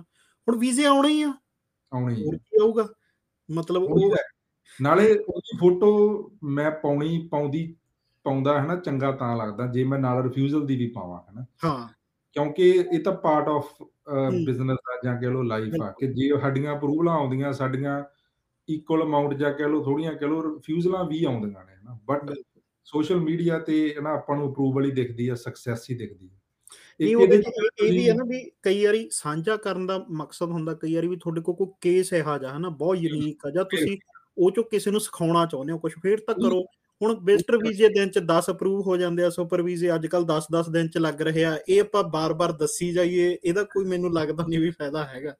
ਇੱਕ ਅੱਗੇ ਗੱਲ ਕੀਤੀ ਵਿੱਚ ਨਾ ਅਮਨ ਤੂੰ ਜਿਹੜੀ ਮਿਸ ਰੈਪ ਵਾਲੀ ਹੈ ਨਾ ਇਹ ਇਹ ਇਹਦੇ ਚ ਇਹ ਚੀਜ਼ ਜ਼ਰੂਰੀ ਐਡ ਕਰਨ ਵਾਲੀ ਆ ਕਿ ਜੇ ਤੁਹਾਡੇ ਤੇ ਮਿਸ ਰੈਪ ਲੱਗਦਾ ਹੈ ਨਾ ਹੂੰ। ਤਾਂ ਤੁਹਾਡੇ ਵਾਈਫ 5 ਸਾਲ ਤੱਕ ਬੈਨ ਨੇ ਉਹ ਵੀ ਕੈਨੇਡਾ ਦੇ ਵਿੱਚ ਉਹ ਪੀਆਰ ਨਹੀਂ ਲਾ ਸਕਦੇ ਆਪਦੀ ਜਿੰਨਾ ਚਿਰ ਤੁਹਾਡੇ ਹੂੰ। 5 ਸਾਲ ਪੂਰੇ ਨਹੀਂ ਹੁੰਦੇ। ਸੋ ਇਹ ਮਿਸ ਰੈਪ ਤੁਹਾਡੇ ਦੋਨਾਂ ਦੇ ਲੱਗਦਾ।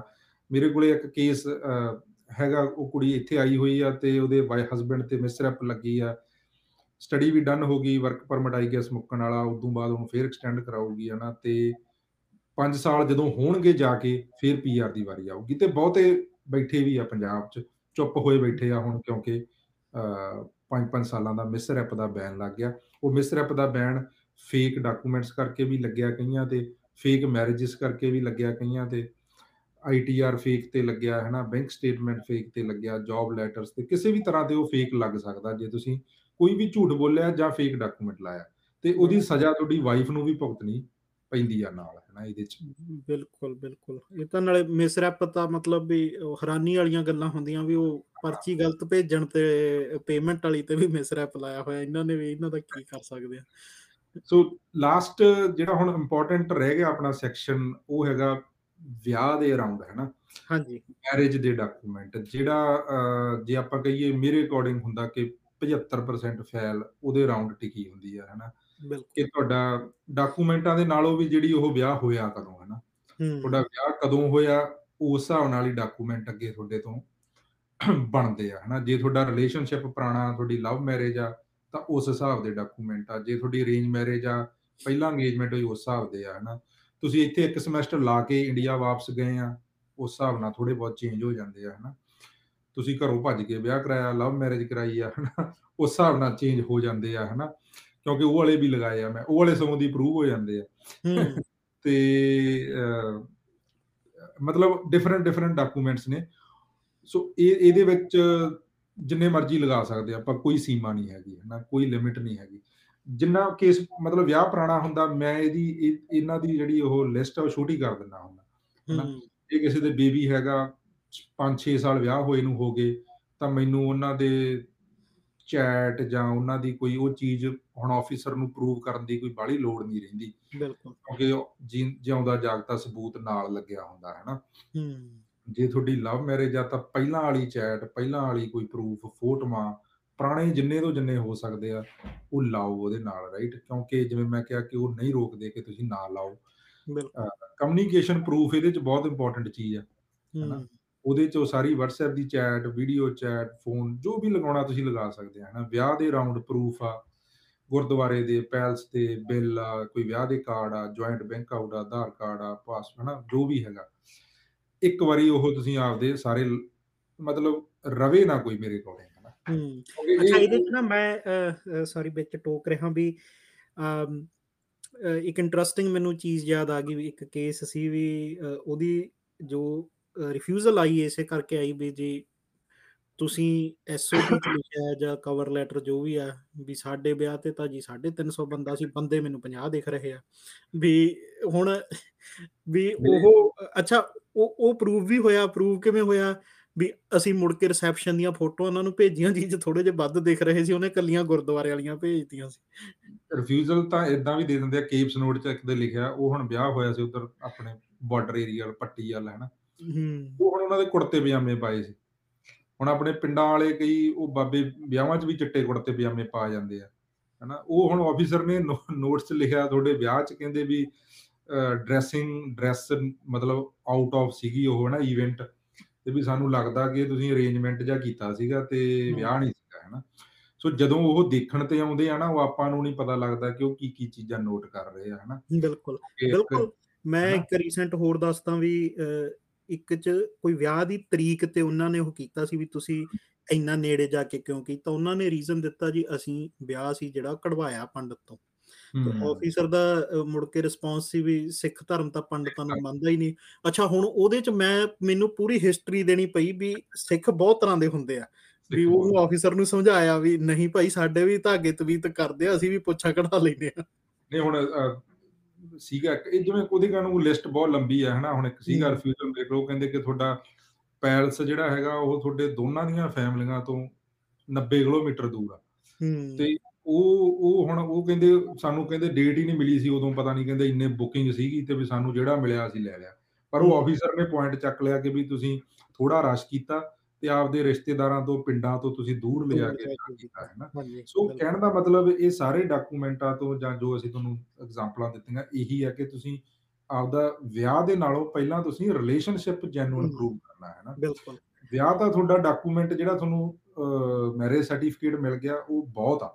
ਕਿ ਤੁਹਾਡਾ ਵਿਆਹ ਜਿਹੜਾ ਹੋ ਗਿਆ ਉਹ ਲੀਗਲ ਹੋ ਗਿਆ ਹੈ ਨਾ? ਦੇਖੋ ਜਿਨ੍ਹਾਂ ਦਾ ਤਾਂ ਥੋੜਾ ਜਿਹਾ ਪੁਰਾਣਾ ਹੋ ਗਿਆ ਉਹਨਾਂ ਨੂੰ ਨਹੀਂ ਇਹ ਪ੍ਰੋਬਲਮਸ ਆਉਂਦੀਆਂ ਜਾਂ ਬੇਬੀ ਹੋ ਗਿਆ ਉਹਨਾਂ ਨੂੰ ਜਮਾ ਨਹੀਂ ਆਉਂਦੀਆਂ ਹਨਾ ਬਟ ਜਿਨ੍ਹਾਂ ਦਾ ਨਵਾਂ ਵਿਆਹ ਵੀ ਮੈਂ ਇੱਕ ਆਈਡੀਅਲ ਸਿਨੈਰੀਓ ਜਿਹੜਾ ਆਫੀਸਰ ਦੇਖਦਾ ਉੱਥੇ ਬੈਠਾ ਜਿਹੜਾ ਉਹਨਾਂ ਨੂੰ ਪੜਾਇਆ ਗਿਆ ਉਹ ਕਹਿੰਦੇ ਆ ਜੀ ਵੀ ਵਿਆਹ ਦੀਆਂ ਸਾਰੀਆਂ ਰਸਮਾਂ ਸਾਨੂੰ ਦਿਖਾਓ ਜਿਹੜੀਆਂ ਮੇਨ ਰਸਮਾਂ ਜਿਵੇਂ ਹੁੰਦੀਆਂ ਹਨਾ ਵੀ ਪੱਲਾ ਫੜਾਉਣ ਵਾਲੀ ਜਾਂ ਵੀ ਲਾਵਾਂ ਦੀ ਹੋਗੀ ਫੇਰਿਆਂ ਦੀ ਹੋਗੀ ਜਾਂ ਡੋਲੀ ਦੀ ਹੋਗੀ ਵੀ ਇਸ ਤਰ੍ਹਾਂ ਪੰਜ ਸੱਤ ਰਸਮਾਂ ਹੋਣ ਅਟੈਂਡੈਂਸ ਦਿਖਾਓ ਤੇ ਉਹ ਸੋਸ਼ਲ ਐਕਸੈਪਟੈਂਸ ਨੂੰ ਬਹੁਤ ਵੈਲਿਊ ਦਿੰਦੇ ਵੀ ਤੁਹਾਡੇ ਸ਼ਰੀਕੇ ਕਬੀਲੇ 'ਚ ਤੁਹਾਡੇ ਦੋਸਤਾਂ ਨੂੰ ਤੁਹਾਡੇ ਸੋਸ਼ਲ ਮੀਡੀਆ ਤੇ ਕਿੰਨੇ ਕੁ ਲੋਕਾਂ ਨੂੰ ਪਤਾ?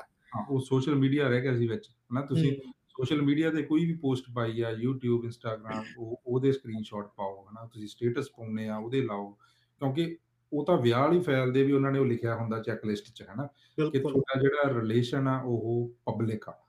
ਤੇ ਉਹਦੇ 'ਚ ਉਹ ਡਾਕੂਮੈਂਟ ਮਸਟ ਹੈ। ਨਾ ਮੈਂ ਤਾਂ ਜੇ ਕਿਸੇ ਨੇ ਪ੍ਰੀ ਵੀਡੀਓ ਮੈਂ ਆ ਪ੍ਰੀ ਵੈਡਿੰਗ ਵਾਲੀ ਵੀਡੀਓ ਕਰਾਈ ਹੁੰਦੀ ਆ ਮੈਂ ਉਹਨੂੰ ਕਹਿੰਦਾ ਇਹਨੂੰ YouTube ਤੇ ਪਬਲਿਕ ਕਰਕੇ ਪਾ ਤੇ ਮੈਂ ਲਿੰਕ ਭੇਜ ਦਿੰਦਾ ਨਾਲ ਵੀ ਦੇਖ। ਲਓ ਸੋ ਇਹ ਇਹ ਤਾਂ ਚਲੋ ਡਾਕੂਮੈਂਟ ਸੀਗੇ ਆਪਾਂ ਗੱਲ ਕੀਤੀ ਕੀਤੀ ਹੈ ਨਾ ਕਿਉਂਕਿ ਇਹਦੇ ਚ ਕੋਈ ਬਹੁਤ ਲੰਬੀ ਲਿਸਟ ਆ ਹਨਾ। ਤੁਸੀਂ ਜੁਆਇੰਟ ਬੈਂਕ ਅਕਾਊਂਟ ਰਸੀਤਾਂ ਘੁੰਮਣ ਫਿਰਨ ਦੀਆਂ ਹਨੀਮੂਨ ਦੀਆਂ ਜਿੰਨਾ ਕੁਝ ਮਰਜ਼ੀ ਲਗਾਈ ਚੱਲੋ ਥੋੜਾ ਹੀ ਆ ਉਹ ਹਨਾ।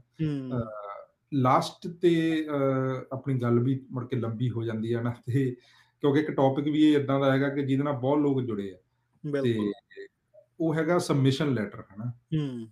ਤੇ ਐਸਓਪੀ ਕਈ ਐਸਓਪੀ ਕਹਿ ਦਿੰਦੇ ਆ ਕਈ ਸਬਮਿਸ਼ਨ ਲੈਟਰ ਕਹਿ ਦਿੰਦੇ ਆ ਕਈ ਉਹ ਆਪ ਲਿਖਦੇ ਆ ਕਈ ਉਹ ਐਪਲੀਕੈਂਟ ਨੂੰ ਕਹਿ ਦਿੰਦੇ ਆ ਤੁਸੀਂ ਸਾਨੂੰ ਲਿਖ ਕੇ ਭੇਜ ਦਿਓ। ਤੇ ਜਿਹੜੇ ਕੈਨੇਡਾ ਚ ਆਰਸੀਆਈਸੀਸ ਨੇ ਉਹ ਮੈਂ ਦੇਖਿਆ ਉਹ ਖੁਦ ਆਪ ਲਿਖਦੇ ਨੇ ਜਿਵੇਂ ਮੈਂ ਵੀ ਲਿਖਦਾ। ਤੇ 4 ਤੋਂ ਲੈ ਕੇ ਜਾਂ 3 ਤੋਂ ਲੈ ਕੇ 6 ਪੇਜ ਵੀ ਹੋ ਸਕਦੇ ਆ 7 ਪੇਜ ਵੀ ਹੋ ਸਕਦੇ ਆ। ਜਿੱਦਾਂ ਵੀ ਕਿਸੇ ਦੀ ਸਟੋਰੀ ਆ ਜਿੱਦਾਂ ਵੀ ਕਿਸੇ ਦੀ ਪ੍ਰੋਫਾਈਲ ਆ ਜਿੱਦਾਂ ਵੀ ਕਿਸੇ ਦੇ ਕੋਈ ਰਿਫਿਊਜ਼ਲ ਆ ਉਹਨਾਂ ਨੂੰ ਪ੍ਰੋਪਰਲੀ ਉਹਦੇ ਚ ਕੀਤਾ ਜਾਂਦਾ ਹੈ ਨਾ। ਸੋ ਇੱਕ ਇਹ ਵੀ ਫ਼ਰਕ ਹੈਗਾ ਮੈਂ ਫੇਰ ਐਂਡ ਤੇ ਹੈ ਨਾ ਕਿ ਜੇ ਤੁਸੀਂ ਇੰਡੀਆ ਤੋਂ ਵੀ ਲਵਾਉਂਦੇ ਆ ਏਜੰਟ ਤੋਂ ਤਾਂ ਉਹਨੂੰ ਐਟਲੀਸਟ ਇਹ ਜ਼ਰੂਰ ਕਹੋ ਕਿ ਵੀ ਸਾਡਾ ਵਧੀਆ ਕਰਕੇ ਐਸਓਪੀ ਤੇ ਪਹਿਲੀ ਗੱਲ ਤਾਂ ਆਪਾਂ ਆਥੋਰਾਈਜ਼ਡ ਹੀ ਹੈ ਨਹੀਂ ਇਹ ਇਹ ਪ੍ਰਮੋਟ ਕਰਨ ਦੇ ਲਈ ਕਿ ਤੁਸੀਂ ਲਵਾਓ ਉਹਨਾਂ ਤੋਂ ਫਾਈਲ ਹੈ ਨਾ? ਮੈਂ ਗਲਤ ਹੋ ਗਿਆ ਸੀ ਉੱਥੇ। ਤੇ ਸੋ ਪਰ ਜੇ ਤੁਸੀਂ ਆਪ ਲਾਉਣੀ ਆ ਤਾਂ ਐਸਓਪੀ ਜ਼ਰੂਰ ਲਾਓ ਉਹਦੇ ਚ ਸਬਮਿਸ਼ਨ ਲੈਟਰ ਜ਼ਰੂਰ ਲਾਓ ਜਿਹਦੇ ਚ ਤੁਸੀਂ ਉਹ ਗੱਲਾਂ ਬੋਲ ਕੇ ਦੱਸ ਸਕਦੇ ਆ ਲਿਖ ਸਕਦੇ ਆ ਜਿਹੜੀਆਂ ਡਾਕੂਮੈਂਟਾਂ ਨੇ ਨਹੀਂ ਬੋਲਣੀਆਂ ਹਨਾ ਹੂੰ। ਜਿਵੇਂ ਤੁਸੀਂ ਅੱਗੇ ਅਮਨ ਦੱਸਿਆ ਸੀ ਵੀ ਹੋਮ ਟਾਈਜ਼ ਵਾਲਾ ਹਨਾ ਇੱਕ ਹੈਗੀ ਆ ਤੁਸੀਂ ਸੀ 에ਅਰਪੋਰਟ ਲਾਤੀ ਪਰ ਹੁਣ ਤੁਸੀਂ ਉਹ ਸੀ 에ਅਰਪੋਰਟ ਨੂੰ ਚੱਕ ਕੇ ਉਹਦਾ ਇੱਕ ਵਿੱਚ ਪਹਿਰਾ ਬਣਾਤਾ ਜਾਂ ਦੋ ਪਹਿਰੇ ਬਣਾਤੇ ਕਿ ਬਈ ਮੇਰੀਆਂ ਆਹ ਟਾਈਜ਼ ਆ ਹਨਾ ਮੇਰੀ। ਫੈਮਿਲੀ ਉੱਥੇ ਹੈਗੀ ਆ, ਉਹਦੀਆਂ ਟਾਈਜ਼ ਬਣਾ ਸਕਦੇ ਆ, ਹਨਾ। ਮੇਰੇ ਕੋਲੇ ਬੈਂਕ ਅਕਾਊਂਟ ਆ, ਹਨਾ। ਮੇਰੇ ਯਾਰ ਦੋਸਤ ਉੱਥੇ ਆ, ਮੇਰੀ ਬਾਕੀ ਫੈਮਿਲੀ ਉੱਥੇ ਆ, ਹਨਾ। ਮੇਰਾ ਘਰ-ਬਾਰ ਉੱਥੇ ਆ, ਮੇਰੀ ਜ਼ਮੀਨ ਉੱਥੇ ਆ, ਮੇਰੀ ਜੌਬ ਉੱਥੇ ਆ, ਹਨਾ। ਇਹ ਇਹ ਸਾਰੀਆਂ ਚੀਜ਼ਾਂ ਆਪਾਂ ਉਹਦੇ ਵਿੱਚ ਕਰ ਸਕਦੇ ਆ, ਹਨਾ। ਬਿਲਕੁਲ। ਇੱਕ ਇੱਕ ਹੋਰ ਮੇਰੇ ਦਿਮਾਗ 'ਚ ਜਾਂਦੇ-ਜਾਂਦੇ ਗੱਲ ਹੈਗੀ ਆ ਕਿ ਰੈਜ਼ੂਮੇ ਜ਼ਰੂਰ ਲਾਓ ਆਪਦਾ, ਹਨਾ, ਜੇ ਪੋਸੀਬਲ ਹੈਗਾ, ਹਨਾ। ਕਿਉਂਕਿ ਇਹ ਵਰਕ ਪਰਮਿਟ ਆ, ਨਾ ਕਿ ਵਿਜ਼ਟਰ ਵੀਜ਼ਾ, ਹਨਾ। ਹੂੰ। ਤੇ ਇਹ ਮਿਲਦਾ ਹੈਗਾ ਤੁਹਾਨੂੰ ਕੈਨੇਡੀਅਨ ਇੰਟਰਸਟਸ ਜਾਂ ਜੋ ਵੀ ਇਹਨਾਂ ਦਾ ਬੈਨੀਫਿਟਸ ਕਰਕੇ ਉਹਦੇ ਅੰਡਰ, ਹਨਾ। ਸੋ ਹੂੰ। ਤੁਹਾਨੂੰ ਜੇ ਆਫਿਸਰ ਨੇ ਵਰਕ ਪਰਮਿਟ ਦੇਣਾ ਹੈਗਾ, ਹੁਣ ਮੈਂ ਮੰਨ ਲਓ ਮੈਂ ਵੀਜ਼ਾ ਲਾਇਆ ਮੁੰਡੇ ਦਾ, ਜਿਹਦੇ ਉਹ 6 ਰਿਫਿਊਜ਼ਲ ਸੀਗੇ ਜਿਵੇਂ ਦੱਸਦਾ। ਉਹਦੇ ਕੋਲ ਟਰੱਕਿੰਗ ਦਾ ਐਕਸਪੀਰੀਅੰਸ ਸੀਗਾ ਦੁਬਈ ਦਾ, ਹਨਾ, ਇੰਡੀਆ ਦਾ। ਮੈਂ ਉਹਦੀ ਸਬਮਿਸ਼ਨ ਦੇ ਵਿੱਚ ਮੈਂ ਕੈਨੇਡਾ ਦੇ ਸਟੈਟਸ ਦੇਤੇ ਉਹਨਾਂ ਨੂੰ, ਹਨਾ, ਕਿ ਬਈ ਹੂੰ। ਇੰਨੀ ਸ਼ਾਰਟੇਜ ਆ, ਇੰਨੇ ਡਰਾਈਵਰਾਂ ਦੀ ਲੋੜ ਆ, ਆਉਣ ਵਾਲੇ ਸਾਲਾਂ 'ਚ ਇੰਨੀ ਘਾਟ ਹੋਊਗੀ, ਵੀ ਇਹ ਬੰਦਾ ਹੈਗਾ ਤੁਹਾਨੂੰ ਮਿਲ ਰਿਹਾ ਵਧੀਆ, ਭਾਵੇਂ ਕਿ ਉਹਦਾ ਉਹਨੇ ਇਫੈਕਟ ਪਾਇਆ ਹੋਵੇ, ਨਾ ਪਾਇਆ ਹੋਵੇ, ਹਨਾ। ਬਿਲਕੁਲ। ਪਰ ਉਹ ਚੀਜ਼ ਨੂੰ ਜ਼ਰੂਰ ਮੈਂਸ਼ਨ ਕਰੋ ਕਿ ਤੁਸੀਂ ਕੈਨੇਡਾ ਨੂੰ ਕੀ ਦੇ ਸਕਦੇ ਆ ਇੱਥੇ ਆ ਕੇ, ਹਨਾ। ਤੁਸੀਂ ਹੂੰ। ਵਰਕ ਪਰਮਿਟ ਤੇ ਆਉਣਾ, ਤੁਸੀਂ ਇੱਥੇ ਮੈਂ ਦੇਖਿਆ ਐਸਓਪੀ ਦੇ ਵਿੱਚ 90% ਮੈਜੋਰਿਟੀ ਪਤਾ ਕੀ ਲਿਖਿਆ ਹੁੰਦਾ? ਵਾਈਫ ਨੂੰ ਮਿਲਣ ਆਉਣਾ, ਹਨਾ। ਵਾਈਫ ਤੋਂ ਅਸੀਂ ਜੀ ਲੋਨਲੀ ਆ, ਅਸੀਂ ਇੱਕ-ਦੂਜੇ ਬਿਨਾਂ ਰਹਿ ਨਹੀਂ ਸਕਦੇ, ਅਸੀਂ ਮਰ ਰਹੇ ਆ, ਅਸੀਂ ਆਏ ਆ। ਮਤਲਬ 2 ਪੇਜ ਉਹਦੇ ਭਰੇ ਹੁੰਦੇ ਆ ਲਵ ਸਟੋਰੀ ਦੇ, ਹਨਾ। ਉਹ ਨਹੀਂ ਐਸਓਪੀ ਹੈਗੀ, ਹਨਾ। ਐਸਓਪੀ। ਹੈਗੀ ਆ ਕਿ ਤੁਹਾਨੂੰ ਵਰਕ ਪਰਮਿਟ ਮਿਲਣਾ, ਤੁਸੀਂ ਇੱਥੇ ਕਿਉਂ ਆ ਰਹੇ ਹੋ, ਤੁਸੀਂ ਕੈਨੇਡਾ ਨੂੰ ਕੀ ਦੇਣ ਦਿਓਗੇ, ਆਪਦਾ ਉਹ। ਸਗੋਂ ਦੀ ਅਪ ਫਰੰਟ ਦੱਸੋ ਉਹਨਾਂ ਨੂੰ, ਹਨਾ। ਰੈਜ਼ੂਮੇ ਲਾਓ, ਆਪਦੇ ਜੌਬ ਐਕਸਪੀਰੀਅੰਸ ਲੈਟਰਸ ਲਾਓ, ਹਨਾ, ਤੇ ਉਹਨੂੰ ਲਿਖੋ ਵੀ ਉਹਦੇ ਵਿੱਚ, ਹਨਾ। ਹੂੰ। ਨਹੀਂ ਇਹਦਾ ਬਿਲਕੁਲ, ਇਹਦਾ ਮਤਲਬ ਫਿਰ ਉਹੀ ਆਪਾਂ ਗੱਲ ਕਰਦੇ ਆ ਵੀ ਤੁਸੀਂ ਜੇ ਆਪਾਂ ਇਹਨੂੰ ਜਮਾਂ ਹੀ ਦੇਸੀ ਸਿੱਧੇ ਲਫ਼ਜ਼ਾਂ 'ਚ ਕਹਿਣਾ ਹੋਵੇ, ਤੁਸੀਂ 2 ਚੀਜ਼ਾਂ ਦਿਖਾਉਣੀਆਂ। ਇੱਕ ਤਾਂ ਇਹ ਵੀ ਮੈਂ ਤਾਂ ਇੰਡੀਆ ਸੁਖੀ ਹੋਈ ਬਹੁਤ ਆ, ਮੇਰੇ ਕੋਲੇ ਬਹੁਤ ਕੁਛ ਆ, ਮੈਂ ਤਾਂ ਇੱਥੇ ਹੀ ਰਹਿਣਾ ਚਾਹੁੰਨਾ। ਉਹ ਤਾਂ ਵਾਈਫ ਉੱਥੇ ਚੱਲ ਗਈ, ਮੇਰੀ ਮਜਬੂਰੀ ਆ ਉੱਥੇ ਜਾਣਾ। ਦੂਜਾ ਫਿਰ ਨਾਲ ਹੀ ਤੁਸੀਂ ਇਹ ਵੀ ਦੱਸਣਾ ਵੀ ਮੈਂ ਕਾਬਲ ਕਿੱਡਾ ਵੀ ਜੇ ਮੈਂ ਗਿਆ ਕੈਨੇਡਾ ਨੂੰ ਬਹੁਤ ਫਾਇਦਾ ਹੋਣਾ ਮੇਰੇ ਜਾਣ ਦਾ। ਹੂੰ, ਬਸ, ਬਸ। ਵੀ ਬਸ ਵੀ ਦੇਸੀ ਉਹਦੇ 'ਚ ਵੀ ਇਹ 2 ਚੀਜ਼ਾਂ ਆਪਾਂ ਦੱਸਣੀਆਂ ਨੇ, ਜੋ ਵੀ ਆਪਣੇ ਸਕਿੱਲਸ ਨੇ, ਜੋ ਆਪਾਂ ਕਰ ਸਕਦੇ ਆ ਤੇ ਉਹ ਜਿੰਨਾ ਆਪਾਂ ਦੱਸਾਂਗੇ, ਓਨਾ ਆਫਿਸਰ ਨੂੰ ਪਤਾ ਲੱਗੂਗਾ। ਉਹਨੇ ਤਾਂ ਪੇਪਰਾਂ ਤੇ ਦੇਖਣਾ, ਉਹਨੇ ਕਿਹੜਾ ਆਪਣੀ ਸ਼ਕਲ ਦੇਖੀ ਹੈ।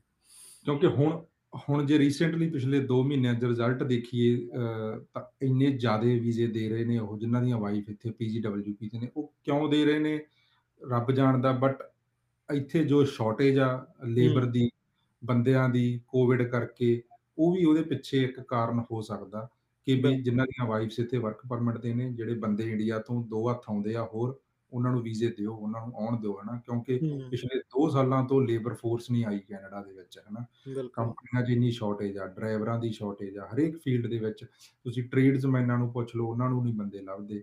ਤਾਂ ਉਹ ਤੁਸੀਂ ਜੇ ਤੁਹਾਡੇ ਕੋਲ ਕੋਈ ਸਕਿੱਲ ਹੈਗੀ ਆ, ਤੁਸੀਂ ਵੈਲਡਰ ਹੋ, ਪਲੰਬਰ ਹੋ, ਕਾਰਪੈਂਟਰ ਹੋ, ਡੈਫੀਨੇਟਲੀ ਫਾਰਮਿੰਗ ਤੁਹਾਡਾ ਮੇਨ ਕਿੱਤਾ ਭਾਵੇਂ ਹੈਗਾ, ਬਟ ਉਹਨੂੰ ਜ਼ਰੂਰ ਆਪਦੇ ਐਜੂਕੇਸ਼ਨ ਦੇ ਡਾਕੂਮੈਂਟ ਵੀ ਲਾਓ ਨਾਲ ਤੇ ਉਹ ਲਿਖੋ ਵੀ ਉਹਦੇ ਉਹਨੂੰ। ਹਾਈਲਾਈਟ ਕਰੋ। ਅੱਛਾ ਕਿਸੇ ਨੇ ਆਇਲਸ ਕੀਤੀ ਹੋਈ ਆ ਪਹਿਲਾਂ ਜਿਵੇਂ ਕਈ ਵਾਰੀ ਕਰ ਲੈਂਦੇ, ਹਨਾ, ਭਾਵੇਂ 5 ਬੈਂਡ ਹੀ ਆ ਉਹਦੇ, ਵੀ 4 ਹੀ ਆ, ਕੁਛ ਵੀ ਹੈਗਾ, ਉਹਨੂੰ ਦੱਸੋ। ਆਪਾਂ ਆਪਣੇ ਆਪ ਨੂੰ ਵੇਚਣਾ ਉੱਥੇ ਕਹਿ ਲਓ ਵੀ ਆਹ ਮੇਰੇ ਸਕਿੱਲਸ ਨੇ ਤੇ ਤੁਸੀਂ ਦੇਖੋ ਮੈਂ ਕਿੱਡਾ ਵਧੀਆ ਕੈਂਡੀਡੇਟ ਆ।